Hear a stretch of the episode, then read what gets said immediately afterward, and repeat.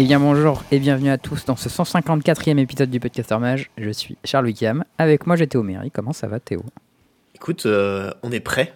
On, on est prêt pour aller bourrer, euh, bourrer du ricain là. C'est la hype. Euh, bah écoute, ouais, ouais, on a drafté, euh, on a commencé à drafter, on a commencé à regarder les decks de pionniers qui, qui nous faisaient un peu d'effet là.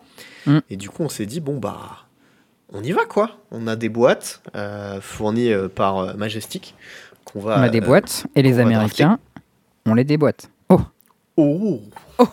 Ok, ok. on est, on est là. J'envoie un, un JDAP dans le chat bien sûr. Bon, du coup, aujourd'hui, c'était un peu spécial. On enregistre l'épisode en fin d'après-midi euh, parce que euh, parce qu'on a des, des plannings. Moi, je dois passer au bar récupérer des cartes après. Et j'avais pas envie d'y aller à 22h parce que demain je bosse et ensuite je dois aller prendre un train pour retourner sur Paris. Bref, planning chiant. Compliqué ouais. Et puis aujourd'hui, je suis allé récupérer des petites cartes pour le pionnier d'ailleurs. Et moi comme je suis en vacances tous les horaires me vont. C'est pratique. pas. Alors chat mais ça fait trois jours que j'ai hyper mal à la bouche. J'ai un, un aft de bâtard. Genre je sais Aïe, pas si j'ai déjà... J'ai pas eu ça depuis que j'ai un peu un appareil dentaire. Et genre j'ai fait des bains de bouche et tout machin euh, deux fois par jour. Genre j'ai trop mal. Franchement j'espère que ça va passer mais... Alors, moi, figure-toi, ça m'est arrivé une fois en croquant dans un sandwich d'une baguette de pain. Et je Mm. pense que c'est la levure du pain qui m'a fait une petite infection dans la bouche, tu vois. Mm. Et du coup, genre, pendant 3-4 jours, j'avais super mal au palais. Et c'est passé en se brossant un peu les dents et tout ça. Mais euh, Ouais, bah je crois que c'est ça. Genre, j'ai dû avoir une petite plaie qui a dû s'infecter ça fait bien mal. Mais... Là, c'est en train de se résorber, mais l'autre jour, j'arrivais pas à dormir à cause de ça. C'est un peu galère quand même. Ah ouais. Ok, solide. Euh, bon, bah j'espère que ça ira mieux et que tu pourras manger mes petits plats. Parce que Ouais, j'espère aussi. je suis chaud pour je la te bouffe. ferai Parce des que j'avoue, soupes aux frères. J'avoue, la bouffe, euh, la bouffe américaine, ça m'excite pas trop. Mais Ah non, je suis un peu- je, un peu curieux et en même temps, c'est un peu morbide. Tu vois. Je crois que ça excite pas grand monde. Je sais pas si t'as vu le petit tweet de, Le- de Cédric Phillips qui a partagé un sandwich. Et le Oui, truc, je c'est une espèce vu. de tranche de mortadelle, c'est plus haut qu'un verre de bière, tu vois, dans le sandwich. Et j'étais en mode. Mais que le dégoût. C'est tout ce que ça m'inspirait. J'ai répondu en mode, euh, je comprends pas. Est-ce qu'on est censé être hypé? Parce que ça, ça m'intéresse pas du tout. Non. Et euh, il y a genre, euh, je crois que c'est Pascal Ménard. Non, c'est euh, Simon, Simon Nielsen. Nielsen. Qui a dit oui, qui mais les ricains, ils aiment bien ce genre de truc, en gros. Ouais, c'est ça, il répond, euh, ils aiment bien le genre de truc. Et là, Cédric Phillips qui répond, mais non, c'était une vanne, euh, je pensais que enfin, ça m'a l'air dégueulasse. Et genre, juste on se moque de lui parce que tellement c'est chelou ce que les Américains ils bouffent que on pensait que c'était premier degré, tu vois. Ouais. Et ensuite, il a mis un petit commentaire et il a dit euh, Pour information, ça, c'est un truc, il y a une dizaine d'années, j'aurais trouvé ça intéressant, tu vois. Ouais, en donc mode- en vrai, Ah, Dans quel monde, putain ouais, on dirait le gars il a pris, tiens, un paquet de tranches de jambon et t'en empiles 10, tu vois. tu mets ça dans ton sandwich, c'est un peu, euh, je sais plus comment il s'appelle cette, cette chaîne de bouffe là. Il y a une chaîne de bouffe euh, qui fait une espèce de food porn où ils mettent vraiment des quantités absurdes de bouffe. Ah ouais? Mais, mais ça a l'air dégueulasse à chaque fois. Je ne Bon, je regarde rappelle pas, mais ce genre je de regardais chaîne, ça j'étais. Quand j'étais au collège, je regardais ça, ça me faisait marrer. Très bien. Bon, du coup, euh, cette semaine, de quoi on va vous parler? Ah, Euh, on parle d'un nouveau set quand même. Eh ben ouais, on va parler de Phyrexia parce que c'est le set qu'on va drafter, qu'on a déjà commencé à drafter. Euh, moi, j'ai fait une petite avant-première aussi la semaine dernière entre la deux têtes. On va parler Nice. parce que c'est rigolo. Euh, on va parler de Pionnière parce que bah, Mm. on va jouer Pionnière. Et euh, puis voilà, l'épisode sera pas très très long, hein, donc vous attendez pas à 3 heures non plus. Euh, mais bon, en même temps, on n'a pas tant préparé que ça le, le Pro Tour avant d'y aller. Donc Mm. euh, ben, voilà, euh, normal quoi, j'ai envie de dire. Euh, aussi, euh, ben, on rappelle, euh, vous pouvez nous écouter sur toutes les plateformes habituelles, Spotify. Euh, oula, j'ai dit Podify, Ah. pas mal. T'as dit Spotify, ouais. C'est le mix de Podbean et Spotify. C'est ça. Donc vous pouvez nous retrouver sur Podbeans, Spotify, iTunes, Deezer et Podcast Addict, toujours le Discord et euh, voilà. Donc euh, nouveau set, ça va être Phyrexia Will Be One. Yes. Euh, moi dimanche dernier, vu que c'était la dernière fois du mois que je pouvais passer un peu de temps avec ma copine, je suis venu sur Paris. Et Tu m'as même pas prévenu. Je ben non parce que j'avais pas le temps justement. Ouais, il voulait pas me décevoir, mais du coup, j'ai appris qu'elle était là. J'étais en mode, eh, on se capte Il m'a dit, euh, non, je suis parti. J'étais en mode, eh, super. tu tu m'as dit ce dimanche aussi, mais euh, Mm. mais en gros euh, en gros j'avais un planning un peu serré où j'avais genre du temps le samedi matin. Je suis allé faire de l'escalade dans le sud de Paris. Mm. À une salle, ça s'appelle Arcos, je crois. C'était il y, en a plein- y en a- des salles Arcos. Ouais, c'était très cool. Euh, mais en- j'en parlerai un peu en fin de vidéo. Et ensuite, euh, le dimanche matin, euh, je suis allé faire une AP, du coup une avant-première entre la deux têtes avec ma copine à Majestic. Et j'ai découvert un truc qui Hmm. était un effet que je pense auquel enfin à peu près personne se soucie. Les cartes qui sont designées qui disent each opponent pour le multi, Elles Ouais, sont fort, hein. absolument débiles en limité troll à deux têtes. Moi, j'avais découvert ça parce que je m'étais pris Mitouk Massacre en, en troll à deux têtes, du coup en Midnight Hunt. Et euh, bah déjà, ça rase le board, les boards sont immenses en troll à deux têtes. Mm. Mais en plus, euh, du coup, tu prends deux points par bête qui meurt, euh, ce qui est beaucoup trop. Et ben là, typiquement, il y avait un spell, 3 mana, chaque adversaire sacrifie une créature et prend un poison. Oui. Voilà. Ah, Euh, bah, y a mana, double, remove, double removal, tu prends deux poisons au calme. Euh, c'est 15 poisons, du coup, faut savoir, entre la deux têtes, parce que ça 30 points de vie, du coup, ça a augmenté de 50% aussi. Je savais pas, ça fait Euh, sens. mais dans les faits, bah, ton oppo il prend deux poisons pour 3 mana, il perd deux bêtes. C'est juste, ça te détruit et ça te met tellement derrière, c'est infâme. Ça La carte costaud, est ouais. trop forte. Voilà, il y avait ça. Alors qu'en qu'en V1, elle est vraiment bof. hein. Ouais. Euh, faut savoir qu'il y a des oppos, ils nous ont fait genre Lucas T4, euh, avec T3, euh, la 4-4 euh, Toxic 1 qui prolifère quand t'es connect. Enfin, il y avait des gens qui avaient des decks de Contaminator. Nous, on avait un deck avec un mono bleu splash, genre une couleur, je sais même plus ce que c'était. Euh, rouge, je crois. Si, mono bleu splash rouge, euh, c'était genre une pile de removal avec des trucs prolif. Et euh, le plan, c'est tu mets les premiers poisons, t'attaques. Moi, je bute les bêtes, je tempo, et puis on gagne au poison. Bon, ça a très bien marché, on a 3 Z. Et, euh, et vraiment, genre, le removal qui faisait chaque adversaire sac une bête et prend un poison était débile dans ce format. Et euh, on en avait deux. Donc, euh, bah voilà, ça s'est très bien passé du coup. Mais j'ai- tu sais que j'ai une expérience hyper drôle en limité troll à deux têtes. Je- Je pense que je t'en ai déjà parlé, mais c'était incroyable. Et euh, je suis obligé de te partager cette anecdote. C'est la On boîte. était- Ouais, la boîte. On était en GP, euh, je sais plus en Espagne, un truc comme ça. J'étais en GP moderne qui se passait trop mal. Euh, Vous et êtes euh, genre, ouais, mais genre euh, j'ai fait un 5-3, mais genre j'ai perdu contre des oppos qui jouaient vraiment pas bien et je me disais, oh là, je joue n'importe comment et tout. Et du coup, jour 2, je suis déprimé et Antoine il fait pas jour 2 non plus. Et je lui dis, vas-y, on va faire un side event le plus con qu'on trouve et on se vois. et là, je, je reviens le voir genre 10 minutes plus tard et je lui dis, têtes j'ai- booster box. Oh god. j'ai trouvé la perle rare. Voilà, troll à deux têtes, booster box sealed. Donc le concept, c'est que chaque équipe de deux a une boîte de boosters entière. Donc 36 boosters à ouvrir. Donc déjà, rien que le temps d'ouvrir, c'est hyper long. Et euh, tu dois faire deux decks avec ça. Donc tu as les decks de port, bien évidemment. Euh, je sais plus si c'était en Xalan ou Rival of Xalan, un truc comme ça. Mais du coup, tout le monde a masse rare dans ses decks. Franchement, c'est assez rigolo hein, comme format en termes de puissance des decks. Plus proche du construit. Et du coup, ce qui est drôle, c'est que nous, dans notre deck, on avait une Masterminds acquisition euh, qui peut aller chercher dans le sideboard. Et du coup, à chaque fois qu'on castait Masterminds acquisition, on pouvait chercher dans tout le pool de cartes ce qu'on voulait. Euh, et euh, il se trouve qu'il y avait une carte dans le format qui dit que ton adversaire il prend un point par bête qu'il contrôle. Euh, et du coup, c'est each opponent. Et du coup, en troll à deux têtes, c'est deux points par bête adverse. Et du coup, plusieurs fois, on allait tuteur dans ce truc-là juste pour tuer les gens une fois qu'ils étaient presque morts. Et voilà. Bon, c'était. des fois, le troll à deux têtes, c'est con. J'espère qu'un jour, ils referont ce side event là parce que c'était vraiment marrant. Bah écoute, Franchement, je sais pas si c'était le bon souvenir. vu le prix des boîtes actuelles, mais. Ouais. Ou alors ils vont monter un peu le tarot à mon avis. Bon, c'était cher. hein. En vrai, c'était cher, mais c'est pas... tu savais que tu repartais au moins avec une demi-boîte. Donc, euh, Bah ça devait être 70 balles par tête, non? Un truc comme ça, 60 un truc crois. comme ça, ouais. Il y avait pas beaucoup de lots en plus. C'était un event quasi, trois rondes, machin. euh.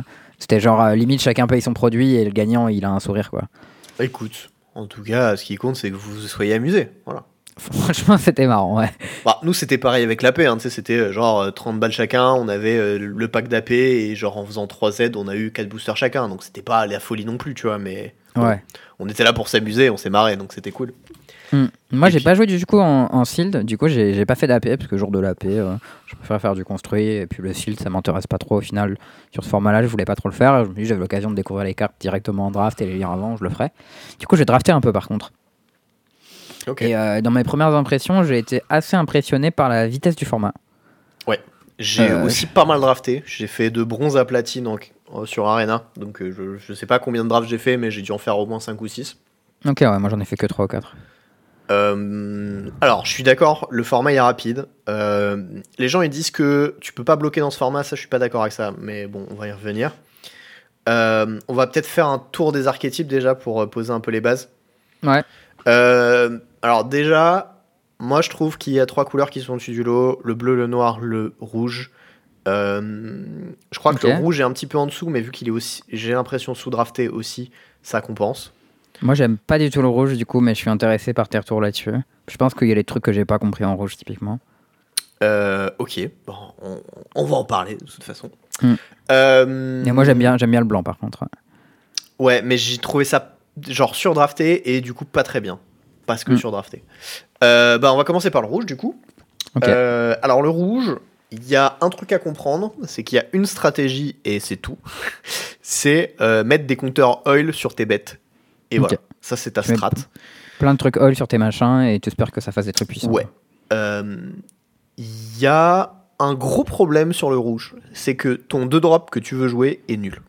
Ouais, C'est- c'est l'équipement euh, 3-1 là, pour 2, c'est ça? Non, en fait c'est euh, la 1-3 qui a deux compteurs oil Et qui fait ramage et qui fait remage. Le problème, c'est qu'elle est 1-3.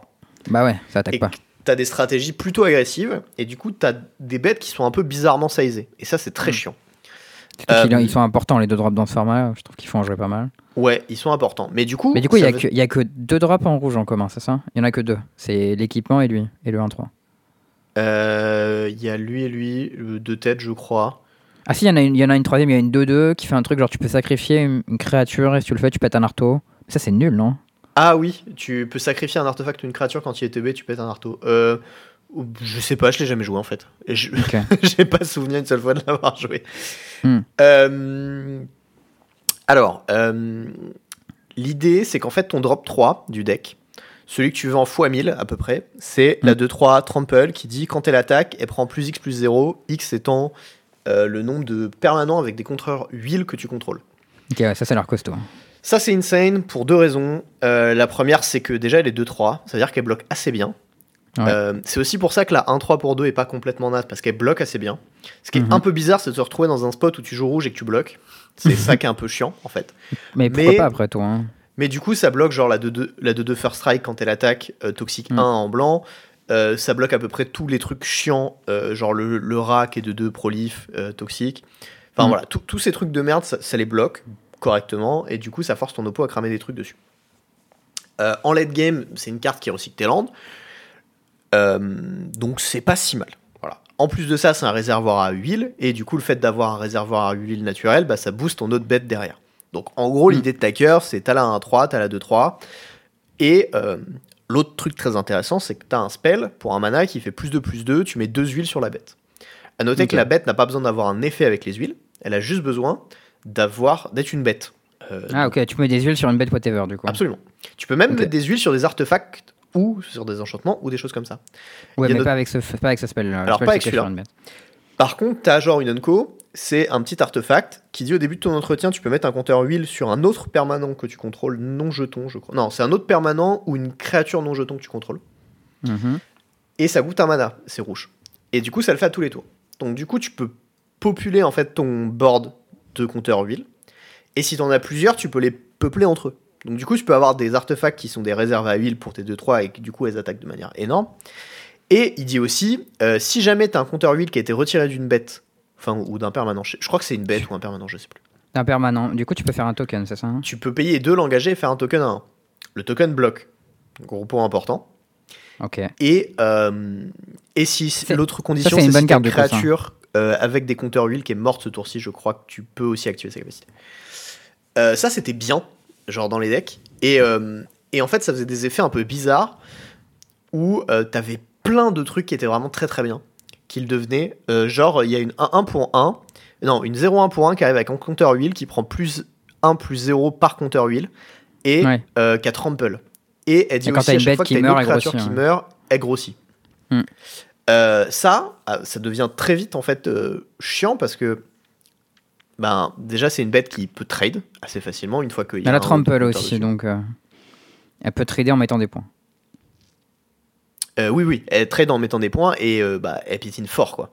L'autre Hmm. truc c'est que du coup si t'as le, le spell qui fait plus de plus 2 qui lui met deux huiles, tu peux lui donner plus 4 plus 2 un instant speed.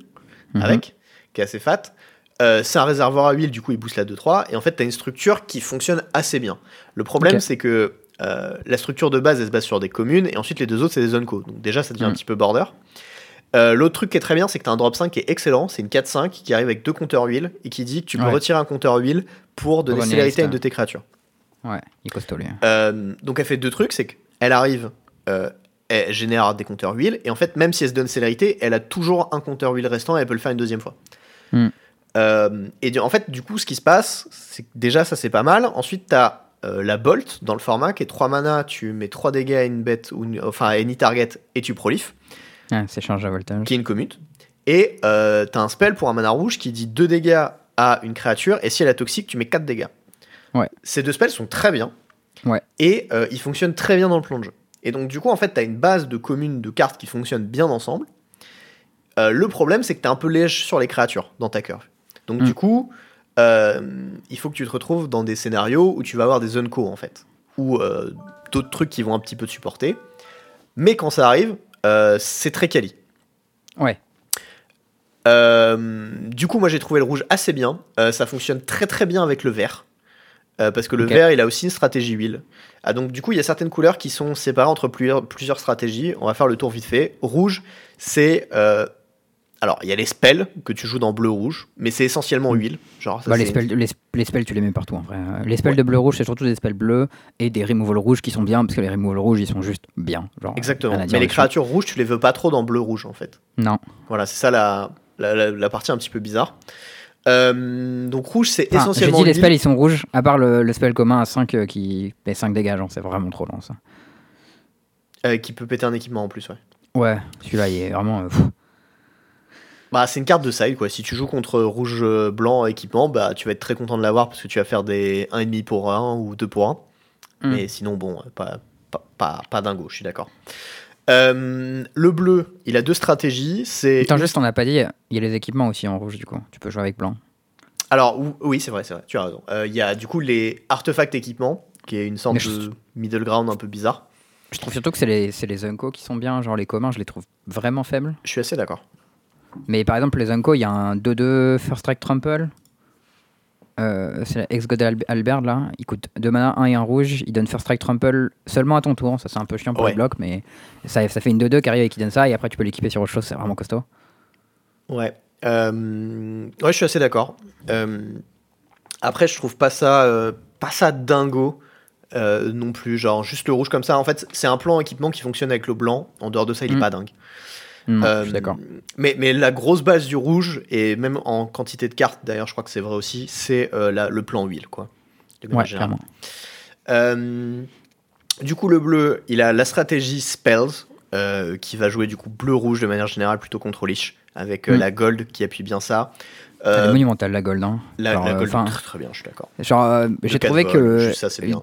typiquement c'était un des piliers des jeux contrôle dans ce format. Je pense ce sera cette gold Unco bleu-rouge qui est vraiment euh, pff, incroyable. Genre, en fait, le fait, elle marche trop bien avec tes spells qui prolifent parce que quand tu joues un premier spell, ça fait un counter build dessus. Et du coup, après, tu peux prolif et faire un counter aussi. Et elle marche aussi hyper bien avec la spell bombe rouge euh, parce que ça fait directement trois counters. Oui. Un quand tu la castes et deux quand tu le sacrifies. Absolument. Et euh, du coup, le fait que son, son actif fasse à la fois piocher et removal, euh, en défaussant des cartes qui sont useless, ça, ça fonctionne juste très bien quand des fois tu as les cartes qui matchent pas ce que ton adversaire il fait. Ouais, à noter quand même que la spell bombe rouge, c'est quand même une des pires, et que Ouais. t'as pas trop envie de la jouer si tu peux éviter de la jouer, de manière générale. Bah, tu, je pense que tu l'as vu juste dans ce genre de shell. Euh, des shells contrôlish euh, base bleu rouge qui auront pas mal de trucs huile. En, en fait, bien, le truc, c'est que elle se cycle, tu vois, au pire, le problème, c'est que ça coûte Mm. 2 mana et que c'est un format qui est quand même assez énervé. Et payer ces 2 mana dans ta curve, c'est un peu dur. Et euh, t'es pas toujours en mesure de le faire. Hmm, c'est juste que souvent tu peux la jouer tour 1 et si t'as euh, si t'as rien à faire, tu la cycles juste plus tard et c'est juste ça compte comme un spell en fait. Il y a pas mal de cartes qui vont te Mhm. demander de jouer un spell. Genre moi je- typiquement je l'avais avec la rare, tu sais, qui te demande de jouer des spells et après qui copie tes trucs.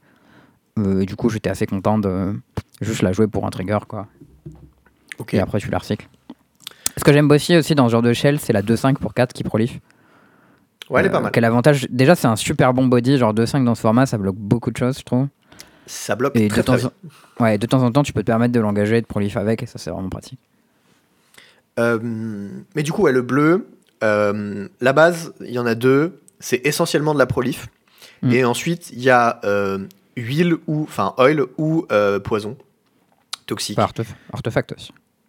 Et voilà, ensuite il y a un autre truc, c'est artefact, mais ça, ça va uniquement avec le blanc, je crois. J'ai pas, j'ai pas Mm. l'impression que ça puisse marcher ailleurs. Donc en gros, il y, a la- il y a le sous-thème bleu qui est artefact qui fonctionne avec le blanc. Il y a le sous-thème huile qui fonctionne avec le rouge. Et il y a le sous-thème poison qui fon- poison prolif qui fonctionne à la fois avec huile, oil et euh, toxique. Ça fonctionne avec le noir. Et euh, oui, ça fonctionne avec le noir, mais le noir il fonctionne avec le poison en fait essentiellement. Et le Mm. vert il fonctionne aussi avec le poison. Donc voilà, ça fait un équilibre un peu bizarre. Il y a pas mal de trucs qui marchent avec le bleu. C'est pour ça que le bleu, je pense que c'est une des meilleures couleurs. Mm. À noter quand même que bleu-vert, j'ai l'impression que c'est un peu de la caille, mais peut-être je suis un peu biaisé par ce que j'ai vu pour l'instant. Ouais, bah après l'avantage du bleu, c'est qu'il y a plusieurs de ces cartes. euh, ces bonnes cartes déjà, c'est des cartes pas chères que tu peux mettre un peu partout. Genre typiquement le Removal à 3 qui proliffe, il coûte 3 mana. L'Anticipate à 2 qui proliffe, il coûte que 2 mana. Le contre, il coûte que 2 mana. Enfin, c'est des cartes que tu pourras mettre dans un peu toute l'échelle. Et si t'es dans le bon truc, euh, ça sera en- encore plus fort. Genre pareil, il a un, un vol vigilance qui pioche quand elle meurt. Elle coûte que 2 mana. Et elle, si t'es spécifiquement dans Arto, elle va être vraiment bien. Mais si t'es en contrôle, c'est juste un body qui bloque. Et t'es quand même pas mécontent de l'avoir. Ouais. Euh, au petite note sur le, le deck Arto d'ailleurs, euh, qui Mm. joue du coup bleu-blanc. Mm. Euh, un truc que j'ai remarqué, j'ai essayé de le drafter, c'était un peu compliqué. Ceci dit, il y a quand même des trucs qui sont ultra écrasants, du genre notamment la 2-2 vol, enfin la 1-1 vol vigilance qui fait piocher quand t'es mort, suivi Mm. de la 2-3 toxique 1 qui rend un artefact 4-4. Euh, cette curve, elle est monstrueuse. Ouais, c'est costaud. hein. Tu, tu fais tour de ta bête, tour 3, t'attaques avec 4 dans les airs, vigilance et ça bloque derrière. Et si ça meurt, tu pioches. Euh, ça, c'était très très gras. Voilà. J'ai trouvé que la... en fait j'ai trouvé justement que le, le deck Arto il se draftait par les Unco et les rares plus Voilà. que par les. Et exactement, j'allais Je, Hmm. suis, je suis tout à fait d'accord avec ça. Il y a le 2-3 toxique qui est excellente dans le, dans le deck, qui rend Arthos 4-4. Il y a euh, la étoile 5 volante pour 4, qui est euh, l'Unco Gold, qui euh, gagne euh, plus 1 plus 0 par, enfin qui a une force égale au nombre d'artefacts que tu contrôles. Et euh, très grosse. Et il y a aussi le bouquin bleu, qui était vraiment pas dégueu, euh, Ouais, surprenamment, qui coûte Je l'ai eu 3 une fois mana. Euh, tu peux l'engager pour 6, dont un bleu. Et il coûte Mm. 1 mana de moins pour chaque autre artefact que tu contrôles à engager. Et du Mm. coup, tu te retrouves souvent dans des spots où à chaque tour, tu payes un bleu, tu pioches. Et ça, pas un bleu, fort. mais moi je l'ai souvent activé pour 2 ou 3. Et en vrai, payer 2 ou 3 pour activer si t'as sta- stabilisé. Moi, une carte que j'ai beaucoup aimé dans cette échelle là aussi, c'est la 2-4 pour 4 qui fait looter. J'avoue qu'un Arto arrive en jeu. Voilà. Et toutes ces cartes-là, c'est des Unco. hein. Ouais. D'où le problème du deck d'ailleurs. Mm. J'ai trouvé très bien cette 2 4 pour 4 euh, parce que euh, dans une shell où moi, en fait, souvent pour avoir la masse critique d'Arto, j'ai l'impression que tu vas devoir jouer pas mal de spell bombs, dont éventuellement des spell bombs off color que tu vas juste cycler. Ouais. Euh, et je sais pas, bon, dans le cas présent, j'en jouais. Là, j'avais assez de bonnes gardes parce que mon archétype était open, je jouais que des all- on color, mais j'en avais drafté des off color au cas où. La, bleue dans- est excellente hein, de Spellbomb d'ailleurs. Ouais, la bleue elle est très bien. La Euh, noire est ok et toutes les autres sont drastiquement en dessous. La noire est pas mal en late game. Et ça. genre de deck souvent va aller en late game et typiquement transplant théorie ça marche très très bien avec la noire parce que tu peux looter tes bêtes que tu peux réanimer après. Mais vert, Euh. blanc et bleu et euh, rouge, elles sont vraiment un cran en dessous des deux autres. Mm.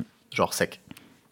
Et ouais, moi, il y a une Unco que j'ai trouvé qui marchait bien dans ce set, du coup, qui, était, euh, mais qui avait le défaut de pas être blanc-bleu, justement, mais d'être noir. Euh, c'est le l'arto à un noir qui permet de réanimer des trucs. Euh, ça dit quand t'as une bête ou un artefact qui va au cimetière oui. depuis le board, Il tu mets un oil dessus, et tu peux payer 3, l'engager, enlever 4 oils et réanimer une bête. J'ai jamais eu l'occasion de le jouer pour l'instant. Bah alors moi j'ai joué dans un shell contrôlish euh, base bleue justement qui splashait du noir et du rouge Ouais. mais qui avait une base arto du coup avec deux fois le, le 2-4 kg quand on joue des artos euh, pas mal de spell bombes et des trucs comme ça.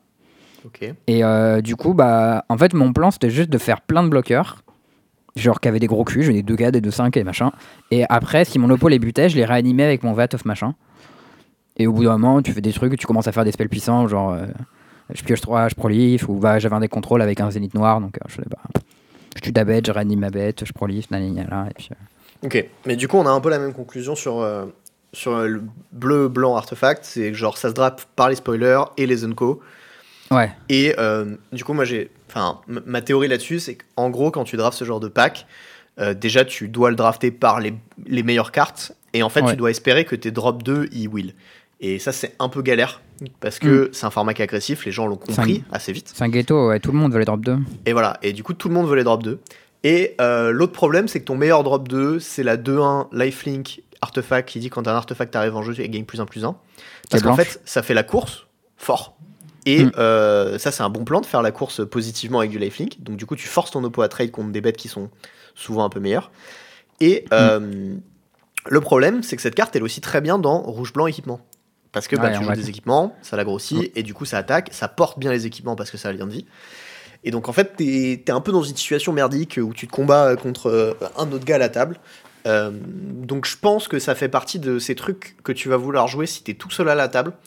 et euh, dans une situation où tu, peux y arriver, ou si tu as ouvert un gros spoiler, quoi. En gros. Ouais, il y a aussi un truc que je trouve qui est pas super dans ce deck, c'est qu'il a un peu le cul entre deux chaises parce que d'un côté, tu as des de, drop 2 qui ont en- envie d'être agressifs, comme ce 2-1 lifelink qui veut attaquer, ou le 2-1 bleu qui veut faire moins X, moins 0 à tes adversaires euh, quand il attaque. Mais en même temps, toutes tes autres cartes, elles sont sizées défensivement quasiment. Genre le 1-1 vol vigilance qui pioche quand il meurt, euh, ou même la 1-3 vol pour 2 en noir, en blanc. Euh, c'est des cartes qui vont plutôt avoir des gros culs. Derrière, tu vas avoir des D2-4 et tout. Tu vas avoir des 4-4 qui vont te demander de garder du board. En blanc, tu sais, tu as une 2-4 vigilance pour 4, elle a plus Mhm. 2 plus 0 si tu contrôles deux artefacts ou plus.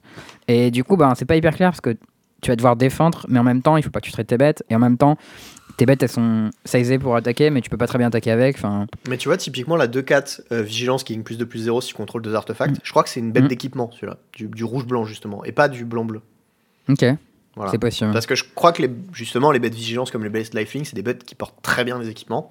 Et en fait, le compte de deux artefacts, tu l'as assez facilement dans l'équipement au final. Entre les mythes, entre les équipements et entre, je sais pas, n'importe quel truc qui a traîné un peu sur le board. Euh, Après, j'ai trouvé que c'était un défaut du, de bleu-blanc aussi, c'est qu'il y avait beaucoup de cartes à 4 que tu voulais. Genre, typiquement, tu veux la 3-4 euh, qui fait une mythe en remontant une bête, peut-être. Tu veux cette 4-4.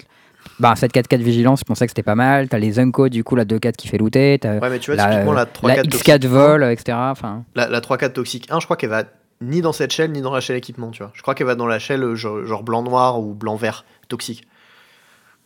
ok. Parce qu'en Je trouvais qu'elle marchait pas trop mal dans cette shell. Genre, typiquement, il y, a pas- il y a pas mal d'effets arrest ou euh, slip dans ce format, où souvent tu vas récupérer une bête avec son effet de TB. Ouais, mais du Et, coup, ce serait euh, plus la une carte de side, tu vois, dans ce cas-là. Parce que ça va dépendre du type de deck contre lesquels tu vas jouer. Alors que dans les decks verts, notamment, t'as des bêtes qui ETB prolif, et du coup, tu peux récupérer re-ETB une deuxième fois. T'as, euh, la euh, bête là, à 3 mana ouais, qui fait plus de plus 2 aussi. euh, ouais, ouais, bah, c'est elle que je pensais. Et il y avait aussi la 3-3 qui regarde ton top 4, qui peut mettre un terrain ou prolif. Trop bien cette carte. Elle, est- elle est, elle est bien, ouais, rien à lui dire. C'est probablement une des meilleures communes aussi. hein, tu sais. C'est la meilleure commune verte, je pense. Mais euh, du coup, voilà, le, le blanc, il a un peu le cul entre trois chaises. Euh, Hmm. Et en, question, en termes de power level, je crois que dans la mesure où blanc-bleu se drafte pas par les communes, mais juste par les unco et les bonnes cartes, euh, forcément, c'est en dessous du reste. Hmm. Mais si tu vois genre des signaux de cartes qui will, genre des unco assez puissantes, probablement que tu vas avoir envie de te retrouver dans ce site. Parce que ça veut dire. Enfin, sauf si tu as déjà un site qui est confortable, hein, bien sûr, mais si tu es dans un site qui Hmm. est pas très confortable et que tu vois ça will, tu as peut-être envie d'aller vers là. Ouais, un truc aussi que je trouvais un peu bizarre, c'est que du coup, le reste du blanc, que moi j'aime bien pour le coup, c'est un blanc qui est plutôt agrotoxique. Euh, Qui est très où, fort, euh, hein, celui-là, par contre. Ouais, qui me plaît beaucoup autour de la, de la, la structure Duelist of BD Fate et Flensing Raptor. Donc Duelist, c'est le 2-2 First Strike euh, toxique. Enfin, il a First Strike que pendant son tour, mais t'attaques quasi tout le temps avec, donc c'est pas très grave. Ouais. Et euh, Raptor, c'est 2-2 vol toxique 1 qui donne plus 1 plus 1 vol à une bête toxique quand il le TB. Ouais. Très fort, ça. Et en plus, Ça, lui, il est vol et il a le toxique. Il est 2-2. Donc ça veut dire qu'il Ouais. bat la, la toxique d'en face noire qui est 1-1. Hum, cette curve-là, je la trouve vraiment très méchante euh, parce qu'elle permet d'arriver très vite à Corrupted. Oui. Euh, où t'as des payoffs Unco en général qui sont assez violents à ce niveau-là. Même pas, en blanc, t'as juste la 1-1 pour 1 qui dit euh, pour 4 tu l'engages, tu t'engages une bête. Et si t'as te- si t'as corrupt, pour 1 tu l'engages, t'engages une bête. Ah oui, le tapeur. Ah, lui, il est euh, pff, trop bien. Dans, dans le deck le- blanc toxique, il est e- excellent. Il y a le trick aussi qui donne First Strike, mais je crois qu'il marche pas trop lui. J'ai pas encore essayé. a un- Mais... Ah, l'enchante? Ouais, L'enchante, c'est un bon petit one-off dans le deck, je crois. Je sais pas. Mais par contre, le truc qui donne plus 2 plus 2 et qui fait piocher, il me déplaît pas lui. Ouais, mais il faut que la bête soit équipée, non C'est pas ça? Non, faut que la bête soit toxique. Ah, c'est l'autre, ok. Non, celui qui dit que si la bête est équipée, c'est euh, indestructible que ça donne. Ok, je le connais pas lui. C'est une unco, je crois, d'ailleurs. Ok. Euh, ok, donc ça, c'était pour le bleu et le blanc. Mm. Euh, le rouge, on l'a fait. Le noir. Bon, le noir, c'est assez facile. Il a un Deux- pan principal qui est hyper marqué toxique. Toxique, ouais. Il y a marqué toxique sur toutes les cartes. C'est assez facile. Et il y en a un deuxième qui est un peu en zoom-zoom, où genre, euh, t'as un plan qui peut être genre en soutien du plan blanc-bleu artefact vite fait, Mm. que je déconseille assez, je crois, parce qu'il Dans a les- l'air dans vraiment les à an- chier. Dans les Unco notamment, ça. hein. Ouais, et il y a aussi la 2-2 pour 3 qui dit que tu peux sacrifier un artefact ou une créature, je crois, que tu contrôles Ouais. pour lui donner plus de plus 2, et c'est aussi un artefact. Alors, je crois que cette carte-là, la façon dont elle fonctionne, c'est que tu la poses et que tu l'actives jamais. Et que juste elle menace de bloquer en 4-4 et ton adversaire peut plus te rattaquer dedans. Ah oui, oui, bien sûr. Mais, Mais je, crois que, euh, je crois que tu t'es jamais censé l'activer ce truc-là en fait. alors en fait, elle marche Juste qu'au moment où ton adversaire a un removal et du coup tu te fais blowout et tu te fais. Enfin, ça marche pas. Enfin, Euh, oui, mais elle marche aussi. Enfin, déjà deux trucs. Elle peut être activée qu'une fois par tour, je crois. Oui. Ce qui fait que. Mais elle peut être elle- activée au tour adverse. Euh, oui, mais bon. C'est- assez restrictif, quoi. C'est pas un atog. Voilà, c'est ça la partie importante. Oui, non, bah, Tog, euh, Eh ouais, ouais, mais ce- vu la gueule du format, ça aurait pas été si déconnant que ça si c'était genre une Unco ou un truc comme ça. Bon, bref. Et euh, l'autre côté, c'est euh, rouge-noir, euh, sacrifice. Mais alors j'ai l'impression que ce deck est injouable. Ouais, alors lui, j'ai pas, pas essayé parce que j'ai l'impression que ça marche juste pas. Il y a, pas de threaten effect en commun déjà, je crois. Il y en a un en Unco. Je crois qu'il est même pas bien. Genre, euh, t'as pas d'enabler de sacrifice en commun. Genre, déjà dans Theros Beyond Death, c'était compliqué alors que t'avais plein de, plein de morceaux de ce deck. Alors, il y a des enablers de sacrifice, puisqu'il y a la 2-2 qui dit que tu peux, pour 3 qui, dont on vient de Ouais, parler. mais c'est une carte mauvaise, ça, on n'en veut pas. c'est assez hein. mauvais, ouais. on est Le removal à 1 est pas mal. Lui, il te fait sacrifier un artefact ou une créature. Oui. Pour péter un arto. Mais en fait, ce que je comprends pas trop, je pense que ces cartes-là qui te demandent de sacrifier des trucs, c'est des cartes de blanc-noir en fait. T'es censé avoir des tokens mythes qui traînent et que tu les sacrifies, mais. pff. Je sais pas trop. J'ai l'impression que la partie de blanc-noir, elle veut pas vraiment des mythes en fait. Et qu'elle veut juste euh, toxique, arriver à corrupter très vite et ensuite proliférer dedans. La blanc-noir Mais on parlait de rouge-noir là. Ouais, ouais, mais en fait, ces cartes-là de sacrifice, je pense que c'est pas des cartes de rouge-noir, mais c'est des cartes de blanc-noir et que juste rouge-noir, ça veut juste jouer des bonnes cartes. Euh, bah, le problème, c'est qu'il a pas toxique et que blanc-noir, c'est quand même assez fortement marqué toxique. Hmm. Genre, probablement impossible de le jouer sans toxique d'ailleurs. Du coup, je pense pas. En fait, je pense que cette 2-2, elle, c'est juste. Enfin, c'est une bourde, tu vois, dans le set. Ouais, c'est possible. Mais, euh, mais je pense qu'en fait, sans ça, le, le plan rouge-noir, il peut même pas exister. Hmm. Euh, Tu sais, je pense que tu peux jouer rouge-noir, mais juste tu joues des bonnes cartes. Quoi. Tu joues huile. bah, tu en fait, tu joues prolifères base sur des rouge avec euh, de la prolif noire, quoi. Mais, De la prolif et des removals en noir, c'est tout.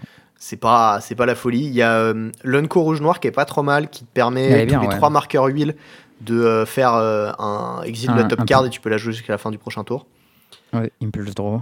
Mais déjà, elle, elle est très bien parce que son floor est haut, quoi. C'est 3-4 de body pour 3. Euh, c'est une Et en- 2-3 qui pose une 1-1 oui c'est ça Et en plus, le token, il bloque. ouais et quand t'as une autre bête qui meurt je crois tu mets un compteur huile dessus C'est bête ou arto, tous les trucs euh, rouge-noir. Ouais. Donc voilà ça c'était pas mal et c'est peut-être pour ça qu'il y a probablement un plan sac caché quelque part Euh, bon Hmm. je sais pas trop où il est je crois que c'est probablement la pire bicolorité aussi Je pense, ouais. Euh, voilà Ou bleu-vert, Euh, ça, ça me fait pas trop rêver non Voilà, j'allais y venir. Il y a match avec bleu-vert. Et Mm. du coup, bleu-vert, c'est poison, slash prolif. Euh, et bah voilà, il n'y a pas grand chose de plus à dire. Euh, J'ai jamais drafté. entre deux chaises. C'est un peu le cul entre deux chaises. Tu veux à la fois jouer des pâtés, mais le bon le problème c'est que c'est pas trop un format où tu as trop le droit de jouer des pâtés. Mm. Euh, L'Unco Gold, elle te demande d'avoir accès à des milliards de mana. euh, Mais il n'y a pas de t'as spell pas de le temps. rampe. Alors, si, il y a un spell de rampe, mais il est Unco et il est mauvais et il coûte Ouais, 4. il est nul. Ouais, non, mais t'as un 2 drop Unco aussi euh, qui rampe d'un mana. Je crois que c'est une 2-1 pour 2. Elle te met des points et elle fait du mana. Ah, le, le Mire Toxique? Ouais. Euh, T'as aussi euh, la, la verte, euh, qui est aussi une Unco, qui dit que tu la tapes pour du mana, qui est 0-3. Ensuite, tu peux exiler une carte d'un cimetière, et si tu le Elle fais, bien, tu elle. prend un compteur huile, et quand elle a compteurs huile, elle est 3-3. Ouais. Mais ouais, bleu-vert, j'ai pas trop compris. En plus, pour tes removal en bleu-vert, ça rigole pas trop quoi. Genre, le fight il est pas mal, mais il y a vraiment moyen de se faire blowout. Parce qu'il est quand même rituel. Le- L'enchantement qui engage des bêtes en bleu, il est bien, mais euh, des fois, ton tu- la bête que tu veux gérer, elle a une capacité quoi. Elle- C'est pas juste un body, du coup, ça marche pas. enfin. Et limite, une des cartes que j'aime bien en, en vert, c'est ce removal qui pète, euh, qui fait naturalize ou plumette et qui prolife. Ouais, c'est ok, mais Ça c'est pareil, plus une carte de side, je pense. Ouais, en plus, c'est sorcerie, genre. Non, il y, a- y le bon removal vert qui est le fight. Ouais, mais il est il est bien. aussi sorcerie, quoi. Il est aussi sorcerie. Non, t'as un. Alors, t'as un peu un fight. C'est le fight unilatéral qui met un poison chez ton oppo, qui est une, une et qui est instant. C'est deux mana. euh, tu, une, de tes enfin, une créature ciblée que tu contrôles inflige euh, ses blessures à une créature ciblée que tu ne contrôles pas. Enfin, sa force. C'est un, un punch, ouais. Euh, je sais plus euh, la définition de ces trucs, mais je crois, ouais. Si c'est un punch, ouais, Ok. ou un bite. Et euh, chaque adversaire prend un compteur poison. L'avantage, c'est qu'il y a deux cibles aussi, donc il prendra forcément un marqueur poison, ton oppo. Et, euh, et c'est un fight unilatéral qui est instant. Donc très ça, bien. Ça, ça, ça a l'air très bien, ça, pour le coup. Voilà. Euh, bon, il y a, y a des trucs. Euh, Il y a pas mal de rares qui sont un peu busted, mais vu que le format est très rapide, c'est moins grave, bizarrement. Euh, dans les trucs un peu craqués, il y a Luca, Nissa, tous les trucs ah, mythiques. Il y a Kaito aussi qui est très très fort. Je l'ai joué trois, fois- je l'ai eu trois fois dans deux drafts. Ah ouais. Donc j'avais un draft où j'en avais deux. Excuse. C'était pas mal. Moi, j'ai eu Skrelv, la petite mythe. Ça devait être ok plus quoi. C'était pas mal, ouais. Ouais, mais ouais. c'était pas, c'était pas de ouf non plus. Ah, une carte que j'ai beaucoup aimé par contre, c'était Mercurial Spell Dancer. C'est la 2-1 pour 2, tu sais, qui met des compteurs et quand elle connecte, tu peux enlever deux compteurs et copier les trucs. Ah oui, oui. oui. Ouais, ça c'est fun. Donc, ça, c'est un deck qui fonctionne assez bien avec. Euh, c'est assez, assez puissant. genre. Ouais, moi je l'ai. Alors j'ai joué une fois dans Blue Black justement avec un de mes Kaito et ça s'est fini en piocher 6 proliféré deux fois. Ouais, voilà. Pas plaisir. Celle que j'ai eu plusieurs fois aussi, c'est la, la rare Arto. 2-4 pour 3, qui pump toutes tes bêtes Arto, qui fait looter quand t'attaques avec des bêtes bleues, qui transforme. Enfin, il y a plein de Alors textes ça sur la j'ai carte. joué une fois contre, ça m'a atomisé. Bah, en fait, moi j'étais en mode, il y a plein de textes sur la carte, et pour autant, mon deck Arto, il est quand même pas si bien quand je pioche ma carte. Ce qui était quand même assez inquiétant. Alors mon oppo il jouait un deck Arto aggro. Euh, je sais pas si c'était ton cas. Il Ok, m'a fait Non, moi j'ai un deck contrôle. drop 2 la 2-1, drop 3 ça, drop 4 le chat 3 de flash, le chat 3 de flash au tour suivant encore. Et Ah je ouais, me suis fait défoncer. Non, moi j'ai donné plus un plus un à mes euh, un, un vol vigilance qui pioche quand elle meurt. Du coup, mon oppo il était un peu emmerdé parce qu'il prenait deux points par tour, il pouvait pas attaquer, sinon je tradais ses bêtes en piochant. C'était pas mal. Mais c'était pas non plus de ouf quoi. Ouais, ça va, c'est pas dégueu quand même comme scénario. Mm. Euh, ah, sinon, rare genre avec- de truc un peu craqué que j'ai fait, euh, j'ai Mm. eu euh, Mondrak, euh, Dominus of Glory, la C'est le 4-4 qui dit que s'il y a un jeton qui devait arriver en jeu, il y en a deux qui arrivent à la place. Oh, c'est leur vénère ça. Euh, ouais, et il peut sacrifier deux Arthos ou cré- créatures pour lui mettre un marqueur indestructible. Euh, bah, il se trouve que je joue équipement et que j'ai ouvert ça. Mm. Euh, ben, du coup, tous mes trucs Formi Rodin, ils mettaient 4 de, de Q au lieu d'en mettre 2. Ah ouais, non mais en même temps c'est une mythique ça, c'est normal. Oui. Euh, Il y a beaucoup de cartes très très fortes comme ça dans, dans le set. Ouais, Elles moi, sont jamais que- imbattables parce qu'il y a des bons removal dans le set. Mais euh, en parlant de forcent bon pas. removal, en parlant de bon removal, une rares avec laquelle j'ai joué c'était Black Sun Twilight du coup. Euh, c'était vraiment très très bien. Bah, c'est un genre, euh, removal qui grimpe avec la curve et arrive à 6 mana, il fait hey, je prends ta bête en plus. Non, tu, tu prends les bêtes que chez toi. Ah, ok, je crois que ça prenait. Donc c'est un peu moins bien, mais le fait que ça soit instant, que ça scale, et en plus ça gère les Dominus malgré les compteurs indestructibles, ça c'est monumental. hein. J'ai un oppo qui m'a joué Dominus rouge, il m'a fait j'attaque avec tout. J'étais en mode ok, bah avant les blocs, Black Sun Twilight, tu ta bête, euh, bam bam, je t'empale, et genre. De l'atomiser quoi. Le mec il s'attendait à mettre le double sur tout son board et non. Mhm. Et en plus c'est moins X moins X donc euh, genre l'indestructible ça passe au travers. Ouais, indestructif c'est Osef. hein. Genre, Ouais. ouais. Pas mal. J'ai joué avec Cote aussi. hein. J'ai joué contre, euh, ça m'a bourré. Ouais, c'était pas mal, mais c'était pas de ouf. Après, voilà, je- c'était un deck contrôle qui se plashait un peu rouge, donc euh, j'avais que 4 ou 5, je crois, 5 montagnes dans mon deck, un truc comme ça. Donc c'était pas incroyable, mais, mais c'était quand même pas mal. Genre, je pense que c'est le genre de carte, il faut quand même, euh, faut quand même la prendre, quoi. Ok. Euh, Est-ce que t'as d'autres trucs à ajouter sur le set? Euh, on n'a pas parlé de blanc-vert. On n'a pas parlé de blanc-vert, c'est vrai. Bah blanc-vert Blanc-vert. c'est toxique. Voilà. Ouais, mais c'est une bicolorité que j'aime bien. J'ai jamais drafté je- ça. Je- bah, c'est le premier draft que j'ai fait, c'était un draft blanc-vert, et j'aimais bien aimer blanc-vert parce que c'était très cohérent. Euh, parce que en fait, toutes tes cartes quasiment voulaient faire la même chose, et ça marchait assez bien. Et surtout, j'avais l'Unco blanc-vert qui est complètement pété. Euh, quand t'as plein de bêtes toxiques, en tout cas. Euh, c'est une 2-2 pour 2, toxique 1, et que t'attaques avec une bête toxique, elle a plus 1 plus 1 jusqu'à la fin du tour. Ouais, et c'est un drop 2. Ouais, c'est un drop 2, ce qui est vraiment très bien. Ouais. Euh, et il a toxique 2 en plus. hein. Euh, voilà. Et euh, blanc-vert, ça tue beaucoup au toxique, ça, ça tue beaucoup au poison. Mais euh, voilà, en gros, souvent tu- tu- dans ce genre de shell où t'as justement Slaughter Slinger, tu peux faire plein de mythes. Et moi en plus, en Unco, j'avais hum, l'Overrun qui fait euh, plus de plus 2 à tout ton board. Et quand on l'op au bloc, il prend un poison. Quand par Euh, je créature pense- qui bloque en plus. hein. Mais- C'est ça, ouais. Donc je pense que dans blanc-vert, c'est c'est la- c'est sa meilleure maison en fait. Et euh, c'était assez vénère. hein. Clairement, tu fais des boards. Overrun, j'attaque. euh, Quel que soit tes blocs, t'es mort. Super. c'était euh, c'était vraiment pas mal. Et du coup, il y avait pas mal de cartes corruptibles, mais qui s'enable assez bien en blanc-vert. Et typiquement, pareil, euh, le 1-2, le 1-3 pour 2 vol en blanc. Euh, le, le glider là. Ouais. Il marchait, il, ma- il marchait très bien en blanc-vert parce que tu avais souvent corruptise et du coup tu avais un board large, ça pumpait toutes tes mythes, enfin, ouais, c'était bien. Lui, lui, il est pas très, il est assez nul même dans euh, Artefact. Alors pourtant Ouais. c'est un artefact. Par Complètement contre, nul, il est complètement nul très dans bien dans Mm. Toxic. Je pense qu'il est complètement nul même dans Artefact. Genre tu le mets, je- tu le mets parce que t'as besoin de drops de curve. Tu vas essayer de bloquer avec et ça va pas super bien marcher. En fait, je crois, je crois là où il est OK plus, c'est quand tu joues bleu, bleu blanc, artefact, euh, plutôt contrôle, en fait. Et que tu as besoin juste d'un bloqueur, quoi. Et du coup, il Mm. remplit ce, blo- ce, ce, ce slot, mais il fait rien d'autre, quoi. Dans blanc-vert, il était activement bien. Ouais, ça, j'en doute pas. Et je pense que dans blanc-noir aussi, il est très bien. Ouais, blanc-noir aussi, ça reste Voilà. une bonne maison. Comme t'as des 1 fly euh, toxiques, un peu. T'as pas mal de flyers toxiques en blanc-noir. Tu vas réussir à avoir corrupted facilement et tu pourras réussir ton opposé, ce qui est pas forcément évident avec des flyers en général. Ouais. Euh, ah, si, dernier truc dont on n'a pas parlé, c'est rouge-vert. Euh, alors, pas joué, mais j'ai l'impression que c'est pas très compliqué. Tu mets des trucs oil et tes bodies sont gros et tu coins, non? C'est pas très compliqué, c'est aussi très efficace et euh, il a une très bonne unco euh, de gold.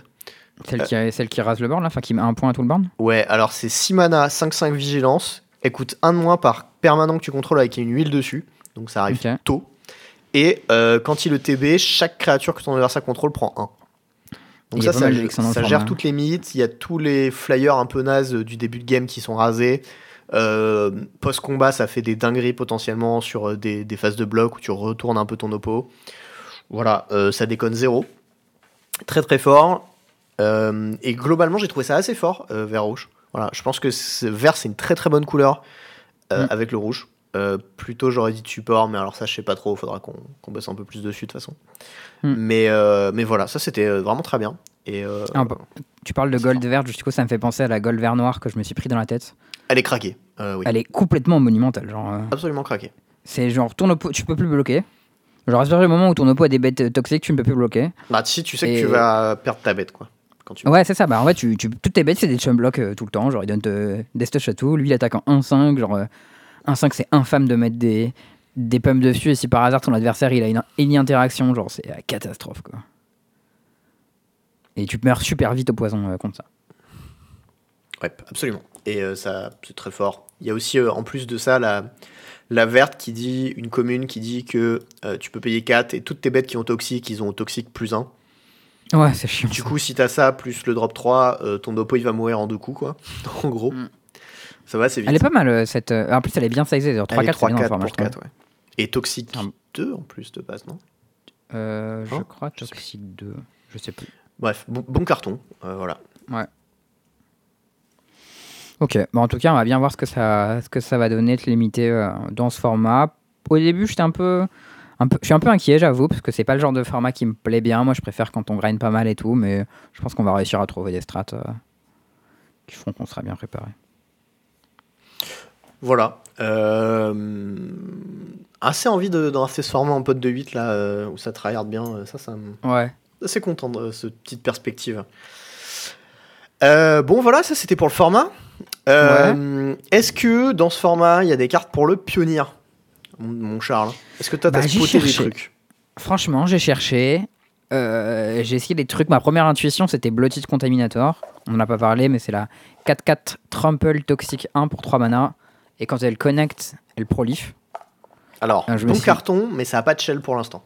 Voilà, c'était ça la conclusion. J'ai testé un deck avec. euh, et en fait, euh, la carte en elle-même est puissante, mais juste autour, il n'y a, y a rien qui est vraiment bien. J'ai essayé de faire ça dans un shell blanc-vert avec des compteurs. euh, avec des machins qui mettent des compteurs partout. On aller sur les Planeswalkers et tout. Et en fait, bah, pff, la carte était un peu décevante parce que ce, que ce que ça faisait quand ça proliférait, c'était pas suffisamment bien. Mais je pense qu'en standard, ce sera vraiment une bonne carte. Mais en pionnière, pas de ouf. Euh, et autour, je sais pas trop. En fait, il y a des cartes qui individuellement sont pas mal. Mais est-ce que ça fait un deck? Moi, je sais qu'il y a des petites cartes blanches dont tu as envie de parler. Donc peut-être je vais te laisser, je vais te laisser en parler. Alors, pour le pionnier, non.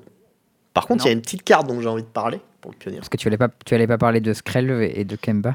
Eh ben, en fait, le truc, c'est que euh, déjà, j'ai l'impression qu'il il lui manque encore un peu de jambes à ce deck. Hmm, c'est possible. Euh, Non, par contre, il y a une carte dont j'ai envie de parler, moi, qui est vraiment très fat. C'est Mm. Sheoldred's Edict. Ouais, c'est le Et alors à deux. Alors, c'est deux mana, dont un noir. Éphémère. Choisissez l'un. Each opponent sacrifice a non-creature, euh, a creature non-token. La même chose, but token. Mhm. Et euh, chaque adversaire sacrifie un Planeswalker. Donc tu choisis un des trois. C'est bien contre les decks aggro et contre les decks contrôle.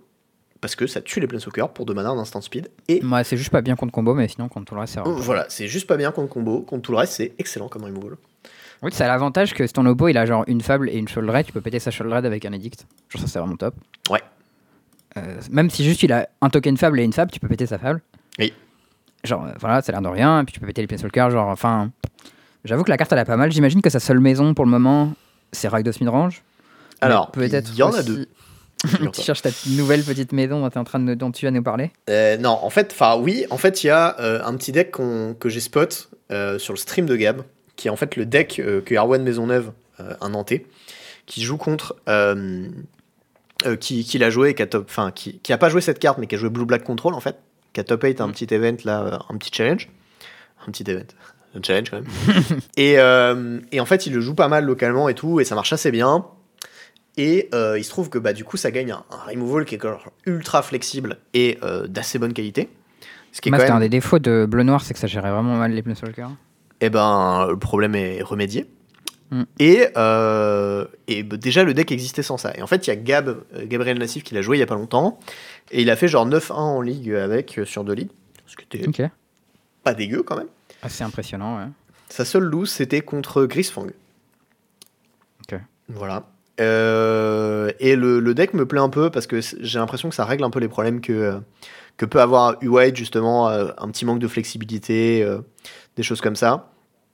Probablement un match-up légèrement meilleur aussi contre Phoenix parce qu'il joue des Narset main deck et, euh, Ok. et, et voilà. Et pas de Rest in Peace en side par contre, niveau Gravate, t'es un peu plus léger. alors, ouais, non, t'as pas de Rest in Peace en side. Par contre, tu joues Cling to Dust. Donc, du coup, tu peux exiler Ouais. les Phoenix. Ouais, c'est beaucoup plus léger que. que Ah, c'est beaucoup plus light, on est d'accord. hein. Mais bon, euh, voilà, ça, ça fait quand même des trucs. Euh, T'as accès à Kalitas pour les match-up créatures, ça c'est quand même pas mal.